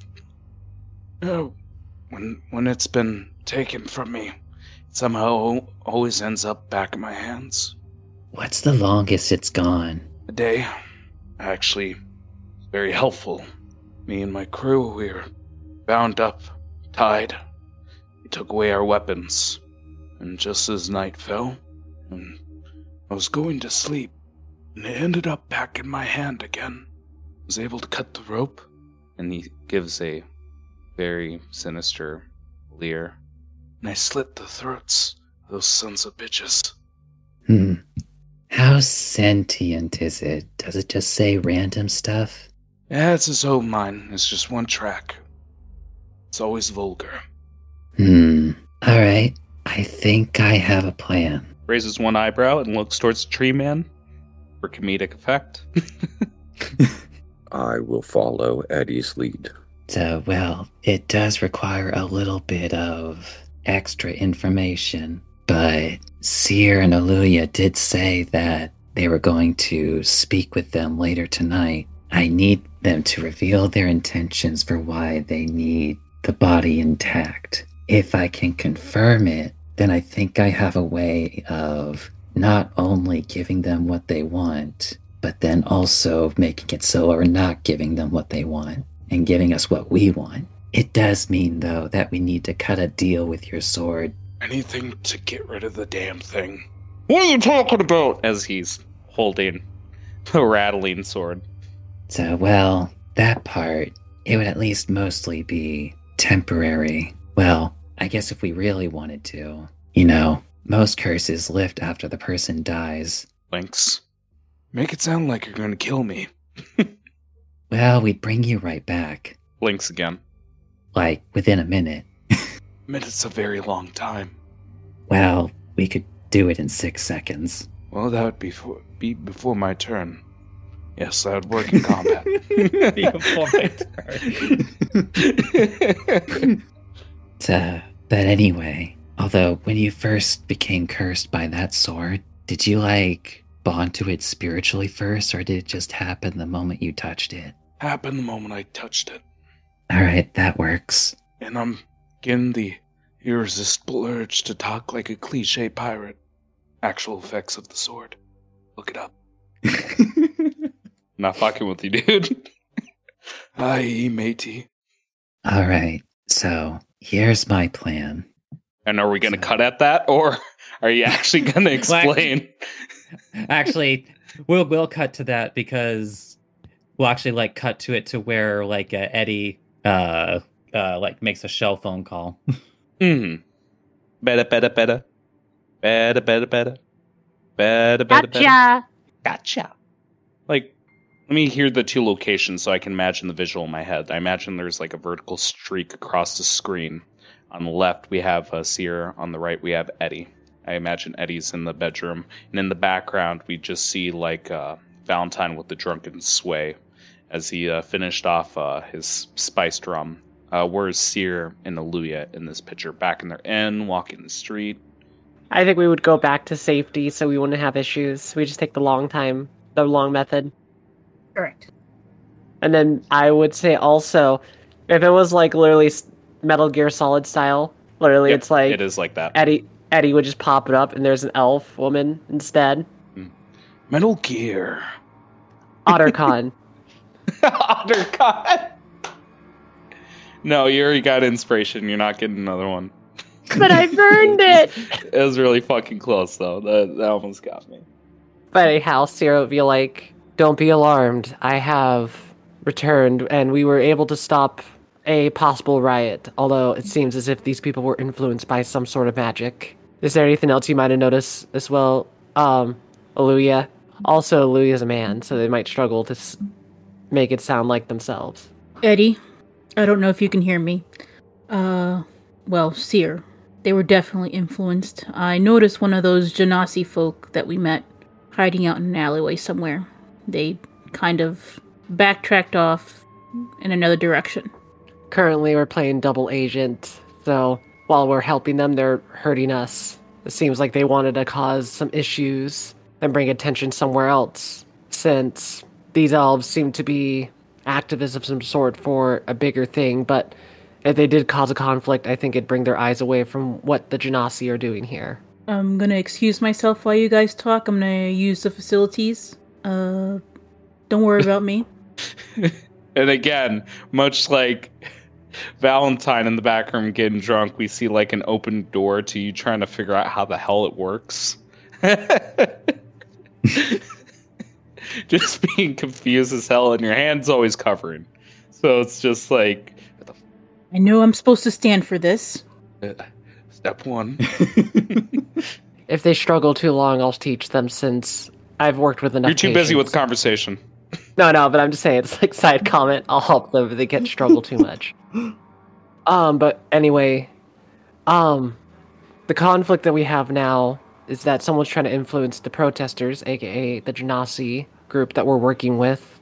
And my guess is is to go against the grain because I think they're trying to bring distractions away from themselves.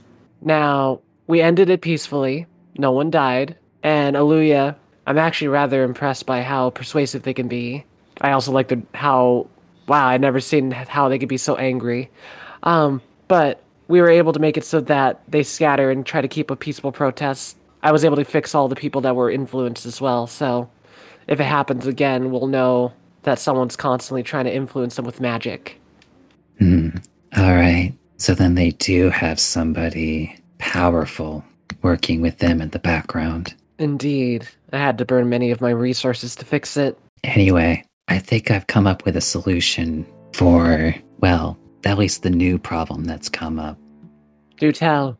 Well, it requires a couple different things. But specifically, I do need a little more information when you meet with them later tonight. What I might do, if with your permission, if you don't think it would be an issue, I might try to modify your shell phone to connect with Rascal so that instead of having to activate it manually here, I could make it so that I could command Rascal to open the channel for you to listen in. But I might take a bit. I never worked. of giving information to the other side of the party. I would never agree to that.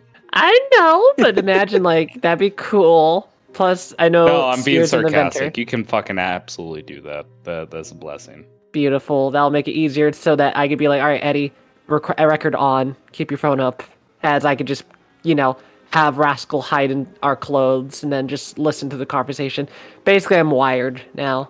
Does that dragon have a wire? You're crazy. Get out of here. I'll murder y'all. You are you a constable? You have to tell me if you're a constable. I'm not a constable. Airtight.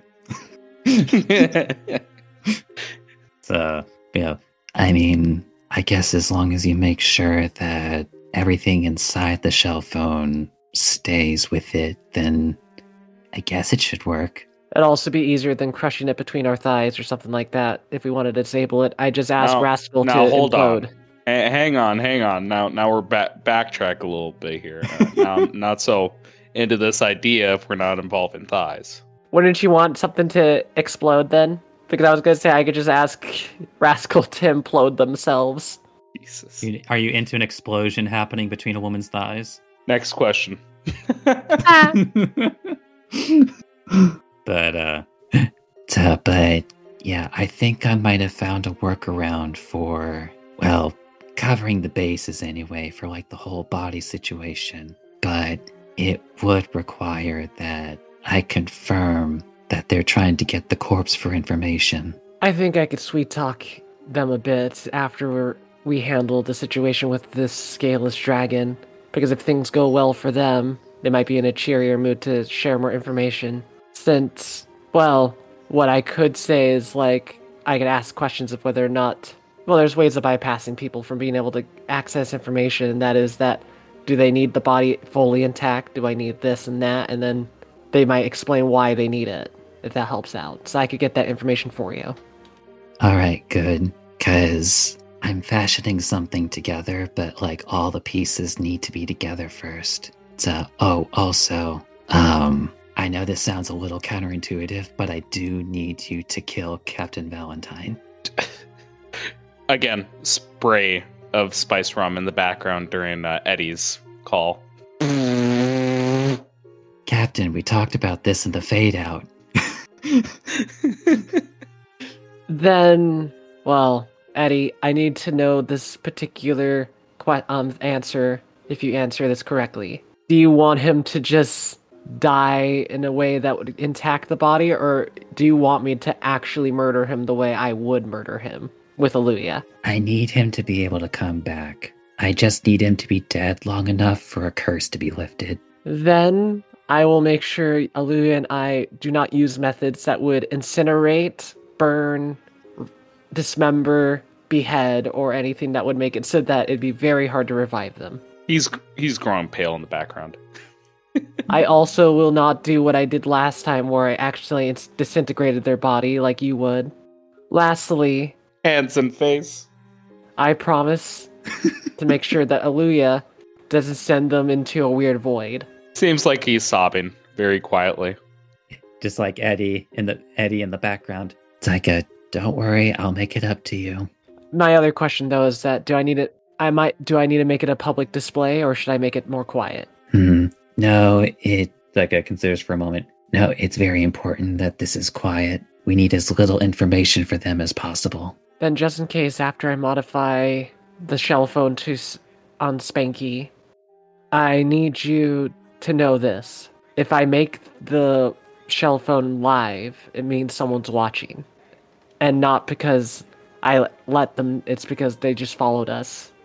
Which means if I do that, well, that means then you'll know, and we might need to make it a bit more of a struggle because I could kill Captain Valentine pretty easily. It's just if he's seen with you, you'll have to make a more of a show of it. Well, the important thing is that again, we just kill him for long enough to, you know, end the his attachment to his cursed blade. Then I'll make sure. oh, If you can believe it, this blade is actually very important to this plan. Then I'm ready for it. But after dusk, I think I'll plan a night raid then on you. Also, make sure that when you make your way uh, to my place, I guess since you used all of your capabilities today, make sure that you're able to revive someone tomorrow. Should not be a problem. I also know Luya has the capabilities as well. I'll prepare us both. I have enough gems to make it work. All right, then we have a game plan. Hmm. Now, if you'll excuse me, I need to figure out how to barter with a blade. And would you like to use Flash of Genius on your intelligence roll? I will have to, so yes. Okay. Uh, you yeah you you can uh, as a free action you can uh tell Rascal or uh sorry Smatty what what the fuck was the name Spanky. of Spanky. Uh, you can um w- with your invention on Spanky you can open up a line of communication as a free action and uh, there there's no checks or anything it just works. All right. It it sounds like we're kind of fast forwarding towards this meeting. Am I right? Wrong? Uh, is there anything that needs to be handled beforehand? Yes. Why is Luya taking so long? My fault. Yeah, they would have returned back, looking quite pleased with themselves. Uh, just pants. Well, actually, no. I'm gonna allow it to be a check. We're, Oh, we're no. childish like that. We, yeah, we we're, we're childish like that. Pee everywhere. Um, disadvantage, and it's gonna be a straight dexterity check Mm.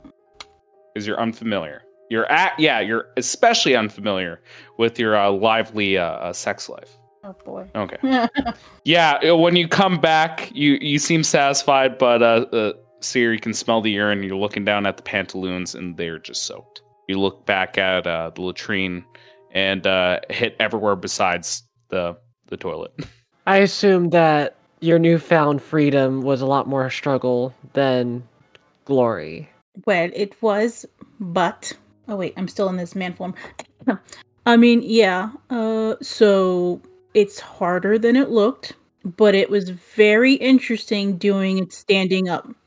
That's what every man says is harder than it looks. Uh, I'll clean up the messes. just take off the pants and I'll just clean that up too. I could take care of that for you, Luya. And I'll also teach you how to use it since I also had to deal with patients that dealt with issues like that. Okay. The montage of uh, both Seer and uh, male Aluya, both of which are elves, uh, looking down at uh, male Aluya's crotch. And uh, there's a montage. Yeah, Malu- yeah, yeah, Maluya's crotch. Um, there's just a montage of training with some badass training music in the background. Dun, dun, dun, dun. I was dun, thinking more dun, of the dun, the dun. South Park uh, uh, training music that they did for the World of Warcraft. training montage. Yeah, montage. Yep. Honestly, though, I think it's more of like Seer cleaning up the mess. I do want to hear from uh, Rakusan, uh, good old uh, Mavet. Uh, before we do the skip, is there anything in particular that you would have accomplished during the day? Any scenes that you would like to have? Oh, there's really not much for Mavet to do here. Being inside of a building, being a bodyguard with no danger. Well, Maybe just looking at books within the mansion, struggling to understand what they look, what the letters mean. Maybe I can find a good picture book that I can snag. Mhm. Are you learning how to read? Ah, I'm attempting it. Okay. Yeah, let's uh let's do a quick check on that. Let's do an intelligence check, uh, straight out, just for you. See how much of the alphabet you learn. And are you learning common? Yes, I'm learning written common, and I feel because I am illiterate, I should have disadvantage on it. So I'm gonna Um, that's what. No, well, hang on. That's what I would say. But since you dedicated an entire day to it, I feel like uh, the perseverance and time spent offsets the disadvantage. But yeah, if you spent an hour short rest, yeah, it would not be possible. But you dedicated the entire day. Um, you learned 13 letters, so halfway through the alphabet. nice. Yeah. So when just remember when you try to read things, you can only go halfway through the alphabet when you try to read. Oh, there actually is one thing that Eddie would need to make sure to do, like uh, during this part of the day. Yeah, go right ahead. It's like uh, he will need to introduce Captain Valentine to his father. Oh God! All right, um, Mavet, you uh, end with the scene. This is gonna be a little hefty one. Yeah. Okay. Um, please uh, tell me. I I need you guys to lay it out for me to know how to react. Like, uh, what's the line? I know it sounds really weird, but what's the lineup? Who's leading? Who's in behind? Uh, how, how do you guys approach the door? Like, go go into minute detail for me. So, well, I imagine that uh, uh, that his father's probably in his study. I'm- yes. Yep. The same place where you had the heart attack. Yeah. So like, uh, so then yeah, like uh, as like Eddie is like you know like leading Captain Valentine like uh, to the study, it's just like All right. So it's actually really important that you wait for my signal before you enter. Why? Why is that? Well, Pops has been having a bit of heart issues recently. so it's just better if I do things like slowly. Plus, he also has a very specific idea in his mind about what you and Mom might have been doing together, and I need to navigate around that minefield. Talking? He just raises an eyebrow. N- no. Why, why would he have an issue with me and her talking? He seems honestly confused. Uh, no, I mean, he doesn't think you were talking. He thinks you were. Making deals behind his back? Oh, uh, raises both of his hands, makes one hand a circle motion, and then Yep. the other hand the finger, and just like start It's like uh, inserting the finger in and out of the circle. Yeah, imagine really squinted eyes scrutinizing what you're doing, and as you begin to make the connection, his eyes slowly begin to widen. Yeah, and you know, Pops is a very powerful man. Uh, if I'd left you out on the street long enough, so you probably would have been dead in a few days Hmm. and made it look like an accident. Mavet's just miming Eddie because he doesn't understand it and seeing uh, Valentine's eyes widen. Mavet thinks it's a type of magic trick to charm people. So, yeah, it's just really important that I have a chance to talk to him first. Okay. So you go up to the door. So, yep. Yeah, as you approach the door, no perception check needed. You hear a scuffle in the room. You hear like furniture being moved uh, rapidly, shattering of glass, and uh, two sets of footsteps. Eddie knocks on the door. Uh, one moment, my boy. And one second. Okay, natural twenty. That's good. You see a uh, a plume of uh, smoke uh, go underneath the door as you hear a faded scream. Almost done. Hold on. And this time it sounds like uh, the splattering of water. All right. Come in. So Eddie opens the door and like you know like like uh peeks his head in. Yeah. As you uh, come inside, and I again I forgot that there's also audio. uh, for our listening audience, I made uh, essentially two rolls for a very powerful Eldritch Blast. I did a critical roll on the first one for 39 damage, and uh, the second roll no crit 21. And as you open the door again, there's just uh, ash in the air, and you just see him just hovering his little like uh, paw over his like blubberous body, and uh, you just see prestidigitation doing his work, cleaning him uh, through uh, his echo. But yeah, uh, you just see ash in the air and a broken window. No. I'm going to have to get someone to fix that. Damn it all. Wiggles his nose a little bit. I see you brought your work home with you. Yes, just a couple of assassins again. Bastards never learn. and he wipes his little nose. So he does a little waddle over to his uh, study. In fairness, it is a little bit harder for them to figure out it's happened. Gives a little bit of a nod. Yeah. I do say, my boy, it's just becoming more frequent. They think they're so damn clever, but they don't understand the Hayes way. And he like taps on his uh, the side of his head, then looks towards his uh, echo It'll take much more than that to take down a Hayes.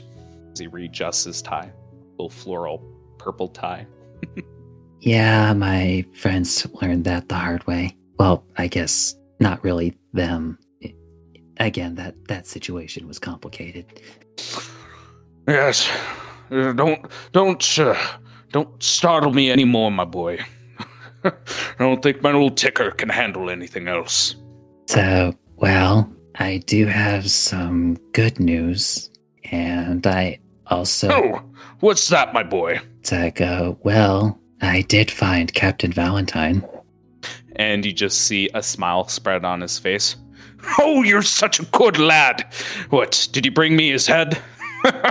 oh, you're such a good boy. You know how to handle it the Hayes way, the strong way. Well, actually, I didn't need to kill him at all. Oh, what, did he kill himself in front of you?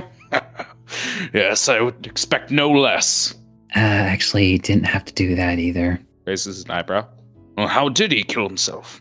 Well, no, he's still alive. Uh, the smile drops. What are you trying to tell me, my boy? It's like, well, As like uh, Eddie kind of like you know like uh like uh taking a seat in one of like the comfy chairs. it's, uh, it's like I actually had to uh, probe him for information because, you know, I needed to figure out what exactly he and mom were up to. Or something indecent, I suppose. I know, I know your mother. She, she would not do so willingly. If I catch my eyes on that rapist, I'll have my paws on him, right around his neck. And when I do, And you just see his hands in front of him shaking like he's about to snap a neck. squeeze the life and make sure he looks me in the eyes. Yes, my boy. Got too excited there. You know how I get when I get the upper hand. Well, actually, uh, nothing happened with mom at all. He uh, stops, stares at you, puzzling before opening his mouth a couple times and nothing coming out. What makes you say that, my boy? Well, how do I put this? Oh, wait, no. That's actually, it's pretty easy. It's, uh, he's a much more of a, of a grandpop situation. Uh, I feel like at this moment, uh, James would uh, look at the wall and we see a crooked uh, family uh, portrait. And uh, if you will, Mega, please go in detail of what we see. Like, I want to imagine a group of otters in front of the manor. but uh, I feel like this is a good time to tell the party like uh, the hierarchy and what they look like. It's like uh, the very interesting thing about this is that um, like there does seem to be like a few diff. Well, I hesitate to say seem because of the interesting nature of uh, of Triton. Uh, because they have a bit of a longer lifespan, at least compared to like uh, like a number of humanoids. They can live up to 200 years. So even though there are individuals, it's like in this photo that might at least like appear older, it's not really much older. So like I would imagine for you all like uh like you know like essentially essentially a a group of like similarly aged otters sans like uh, for uh, Eddie, who probably would have been like younger when you know like this like this particular portrait was painted. Um, um, I would like to say, like in, in my mind, body proportion wise, I'm kind of imagining uh, imagining uh, the same variety of the Addams family, where you have all body types essentially, uh-huh. like uh, all extremes. Mm-hmm. It's like a, it's like a, like most notably, uh, like the ones that um uh, that James's eyes would probably like fall on. It's like uh, his eyes would like in particular like fall on you know like uh, the grandfathers. It's like uh, and they are like in this particular like uh part of the um uh of the dynamic. It's like a one is like a bit more like uh like a uh, built as it were, whereas like uh the uh whereas like the uh the opposite grandfather is like a bit on the uh the smaller side uh, it's like uh, like probably like uh, like uh, presenting themselves like you know like a bit like uh, more younger ish you know given the again given the circumstances of like uh, triton um but like basically that classic combination of like you know like uh like uh well i'll put it in community terms like you know like uh like a uh, somebody that's a bit more like uh um you know i'll just say twunk and twink yeah there you go there you go now we got it. and his eyes linger on it. His uh, nose, uh, nostrils flare, look towards you. Maybe even cocks his head a little bit. My dear boy, how would you know this? The same way I learn about anybody. Uh, I actually need a uh, persuasion with this one, as he is very stubborn on this issue. My dear boy, you are certain. 24. See him give you an incredulous look. And then his expression softens a little bit. It's like, and Eddie will just say, like, again, maybe with that more like, uh, more confident look that his father is like still getting like used to, and maybe that's why he kind of like, yeah, like, uh, like backs off on it. It's just like, pops, I am hundred percent certain that nothing could have happened ever between Captain Valentine and Mom. you see him stare at you for a long time, and again, it's that same stare when he was uh, gauging your uh, allies, your friends, on uh, how much they uh, actually cared about you, like how genuine the connections were. It's that stern and cold look. And back in the day, it's that look that would make you fold. It's that look that would keep you in line. But your defiance, your assurance, that what you're telling him is fact makes his expression soften. Takes a very deep breath, and you see like some fire escape his nose. Breathes out, and we see smoke come out. Although he's not smoking his cigar yet. And it appears that I'm mistaken. My dear boy, beyond what we say at this point, I want you to convey one message for me to Captain Valentine. You see him, little paw tapping on uh, his desk. I have eight shots, and I don't miss.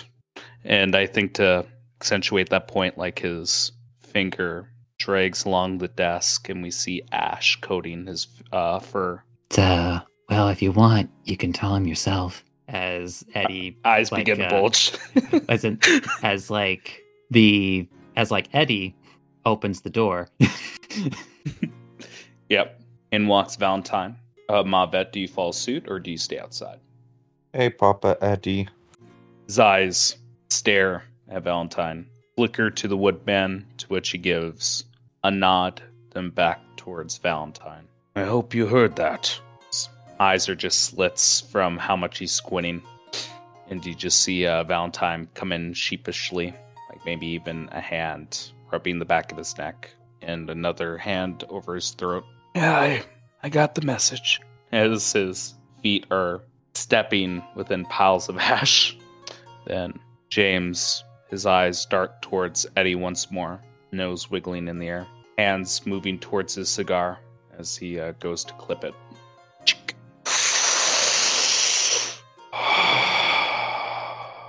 Smoke bellowing out of his mouth. With that out of the way, Pops, we do have a couple things to discuss, and it does involve Captain Valentine. You're right, my dear boy. There's something I would like to know.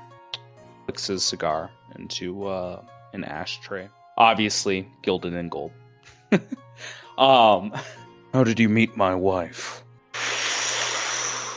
just see the cherry begin to glow a bright red over blue tobacco.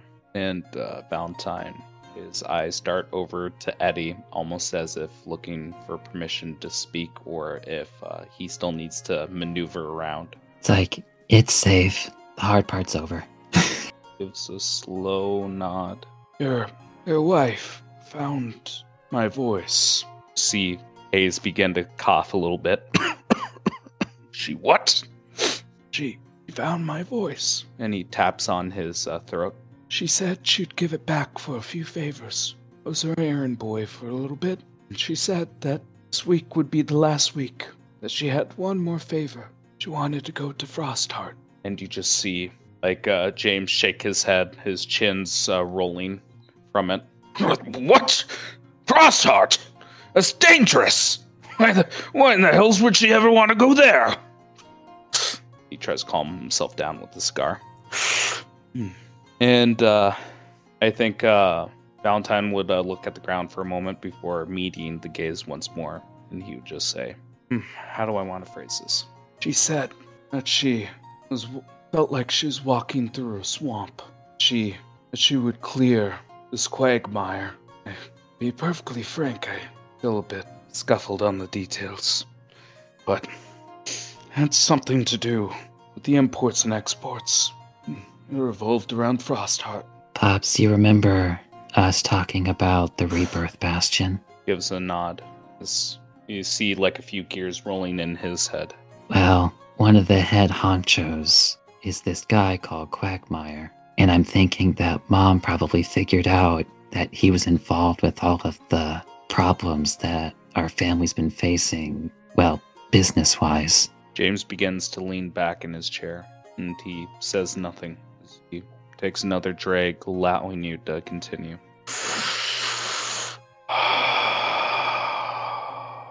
And I can't really confirm it, but I suppose we could always just ask mom herself. But I imagine she didn't tell you because of all the heart problems you've been having. Preposterous! As he goes for his heart, say, saying that. Pops, please be real with me. You spoke with Seer yesterday about your condition. It's bad, and I think mom knew that. You're over Exaggerating, and as he speaks, smoke is leaving his mouth, and again, it's not from the cigar.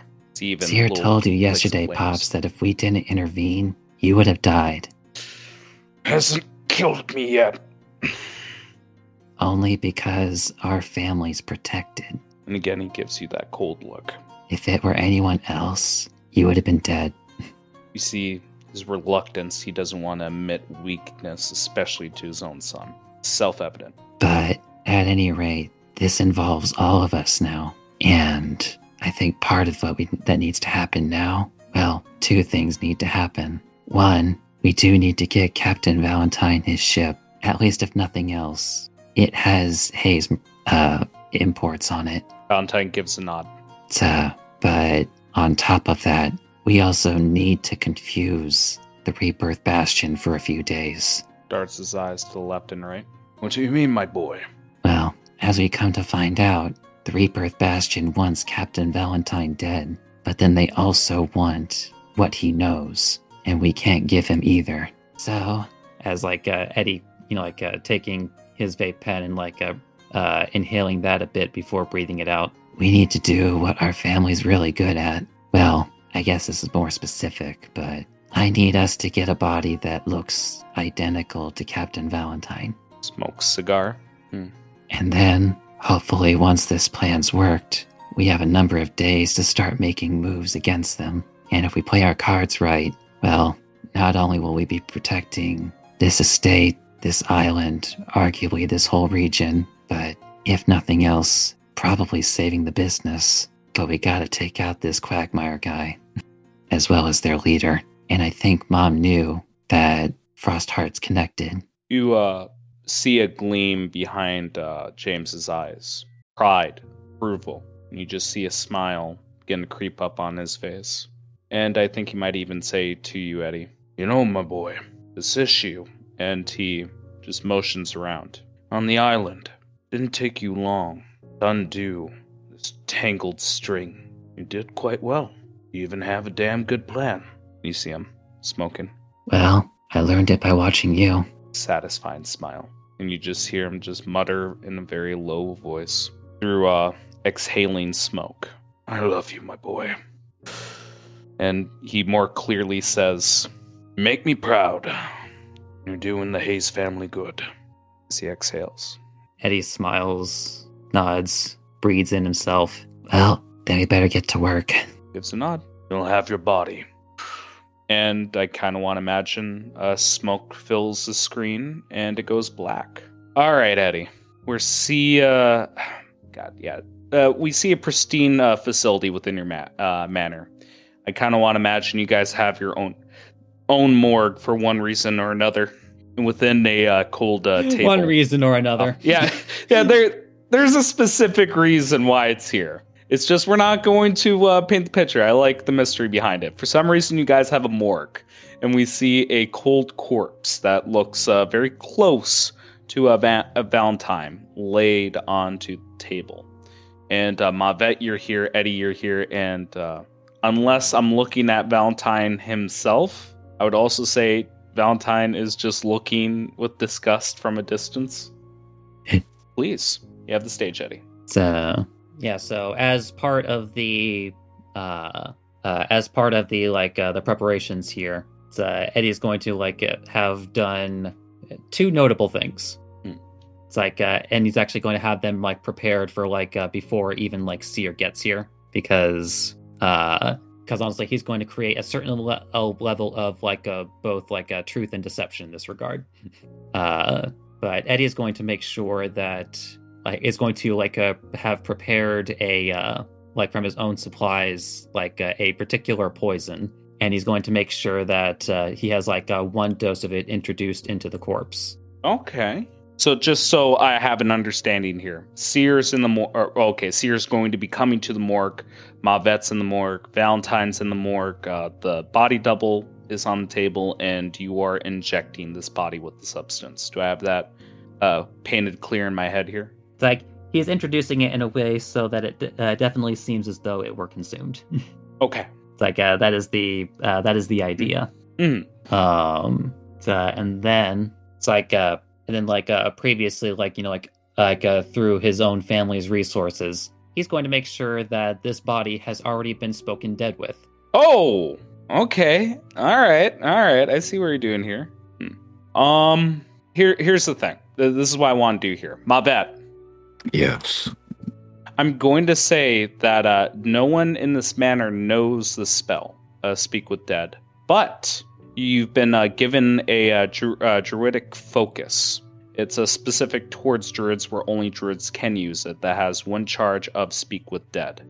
It's been mostly expended. And again, for some reason, it's in the morgue. so it might uh, really paint a picture of what the hell's happening here. But yes, uh, it's uh, one of the last uses of it. You are going to have to be the one that casts the spell. So Mavet will cast the spell. Well, let, us go into a little bit more detail here. It does have a charge of it. Yeah. Yeah, and because it's a magic item, there shouldn't be any use to it. That's only with spell scrolls. Yes, carry on. You What does the what does the instrument look like? Hmm. I kind of want to imagine it looks like uh, this is going to be a, a very far away callback here. Um, I think last time I mentioned this was the Armistice uh, Ball in uh, Drogue Port. But uh, this material is uh, a twisted ironwood. It has like a steel shimmer to it. And on the inside, uh, the core has a, a blackened, uh, yeah, it has a blackened core with uh, golden rings that you'd imagine from a chopped tree. But the branch is twisted, it's black, and as hard as steel. The Mavet will grab the instrument, give it a little shake to activate it over the corpse's face, and cast Speak with Dead. you just see the body react to it, just doing the last gasp of air. And you just see the body fall back.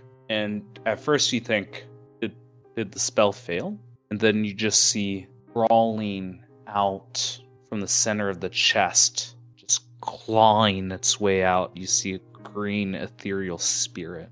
And what's strange is the spirit is, it does not look like the host. You see, it has four arms, and uh, much like uh, the alien from the alien movies, it has that like eyeless and elongated head. As it comes out, it's almost monstrous. You see its ser- uh, serrated spine basically cutting through the corpse but leaving no wounds. And it just spirals out. And you just see its mouth open up, waiting to be asked anything. What is your name? Edward. Edward Tillinghast. Where are you from? I am from Saint Anfis, capital of Adontis. Not Dantis, Giuliano. I'm dumb. Bucking up my own shit here. Capital of Giuliano. How did you die? I betrayed the Hayes family. I sought the life of one of the family members. I paid the price. Have you left any family behind? One bastard, an whole house, two daughters, the noble. Eddie, can I get a question? So I think I've asked four, so there's only like one left. Go ahead. Are you scared? its head does a 180 in the wrong direction to face you. Because uh, I imagine you and Eddie are right next to each other. All it would have required is a slight tilt, but it goes in the completely wrong direction. I am terrified. It sees me. And it looks up towards the sky, but you just see the ceiling above you. It goes for me. And I think it just begins to claw its way up, almost like it's climbing a mountain. And it reaches towards the ceiling and phases through. Uh, well, that's been taken care of. Looking over to Captain Valentine. Sorry you had to see that. He looks a bit shaken. It's a bit surreal to see my own face and a spirit leaving it. So, well, uh, the seer's gonna be here in a bit, but It's like uh, as like uh, Eddie is going to uh, produce, you know, like uh, the same poison that he just did. Like it's like when seer gets here to do what uh, what they need to do, I'm gonna need you to drink this. Holds it in his hands, looks towards you, and looks back towards it. I need a persuasion check from you, Mega. I'll offer it. And then while you're doing that, I'm going to have him make me a will save. well before, uh, well possibly before this roll in case it affects anything. It's, uh, it's, uh, for what it's worth, this is the most painless way to do it, and I do have the thing on me to make sure that it leaves your butt, it leaves your system. Basically, the quickest and painless way to do it with the lowest probability of anything going wrong. I'll make it uh, with advantage with the plus two because you, you have a solid plan. Uh, you outlined exactly what's going to happen. It now just takes courage and convincing. I'll make that a plus four with how high you rolled. and you did need that because it was 15. Um, he gives a slow nod, I trust you, Eddie. And like I said before, I'll make it up to you. Winks. gives a bit of a smile. Yeah. At this point, I need to ask you, Eddie. Um, uh, during uh, the speak with dead, uh, with uh, the body on the table, is there a cloth over it? Like, uh, explain like how this body looks at the moment. Well, yeah, like after that whole, you know, like a thing, especially to make sure that Aluya doesn't freak out. Uh, it's like he is going to put a sheet over it. Okay. Yeah. And that's uh, exactly what I want to hear. Is everyone's going to make me will saves, I'll make sure to offer the rolls. Uh, Seer, yeah, you already used up your inspiration, didn't you? Okay. Um, and just make sure, uh, Eddie, you did see the prompt. Just want to make sure that's not hiding from you. Yeah, no, it's like uh actually because it, this because this might be important and uh although your saves aren't that great. I keep forgetting how low your wisdom is. I'm not that great. Yep, it's uh only plus one with the wisdom, minus one for exhaustion. For a flat d20. Although like uh is um oh wait actually oh sorry I because like haven't we already had like uh two scry saves today? Uh, no, this would be the second one for today. The one I did at the start of the session was for uh, the prior day. oh okay. Yeah, it's I'm trying to remember it as best as I can throughout a day. It's near the start, near the end, or eight and eight. I will say consistently it is eight and eight for my own sanity, yeah, or at least round eight. I mean, I guess it doesn't particularly matter for uh well matter as much for Seer and Aluya, but because they're not here yet. Yeah. Um. Just to clarify, uh, Seer, there's nothing in your ar- arsenal to deny that. I mean, I have Flash of Genius, but the problem is you I don't. To, I'm not aware of Yeah, you need to see it. Yep, see it. No, no, that's perfectly fine. I'll make sure to jot that down. Thank you. Uh, everyone can uh, continue. But I guess like uh yeah, like, uh, later in the day, it's uh when Seer finally arrives, because I imagine that they probably wouldn't come until like a little bit before. Um, question mark. I don't know. When would you guys have tried to come? Trying to see if I have a way to hide. Uh, even if you did. Oh, yeah, no, uh, Eddie would uh, inform you. Yep. Ben is uh, entire dealio. I mean, I will do one thing. It is a risk, so it sucks for me, but I'm gonna do it anyway. I might as well come as a different disguise, which means I will also take another level of exhaustion.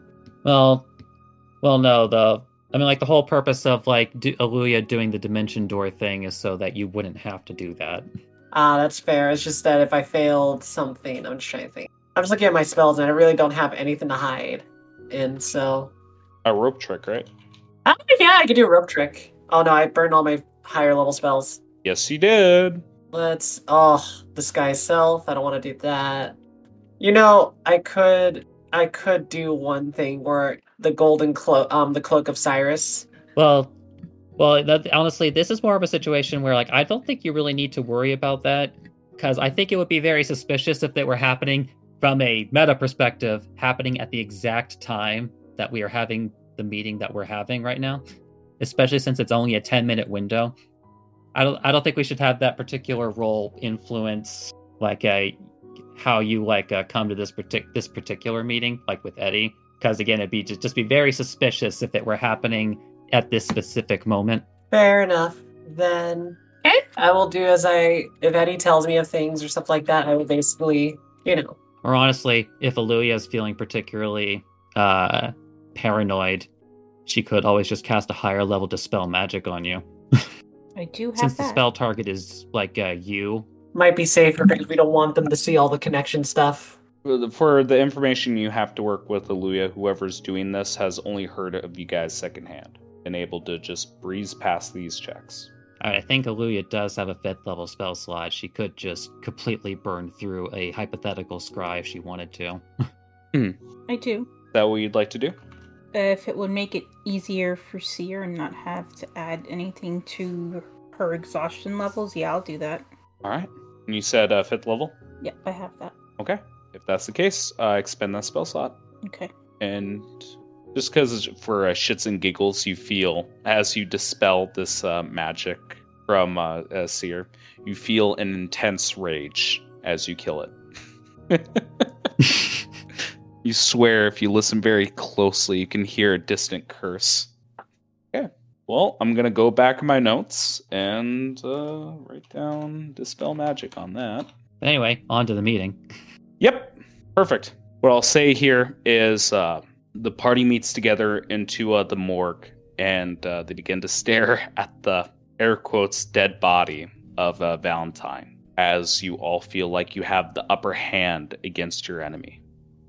And if uh, anyone has one liner, please say it now or forever hold, hold your breath. It's uh, it's like uh, you know what? It's like uh, Eddie just leading Seer over, It's like uh like uh drawing the face of the you know like of course the dead ba- Valentine briefly. Eddie just looking specifically at Seer. It's just like dead ringer, huh? and we'll end the session on that. Thank you guys so much for playing. This has been House Common Blood. The intro and outro music is Oh My Dog by Savick. And any other music and sound effects used in the episode are royalty free. Credits can be found in the episode description. Please review us on whatever podcast listening app you happen to be using. And if you like us, tell other people. Word of mouth is the best way for us to grow. Thank you for joining us. Stay connected.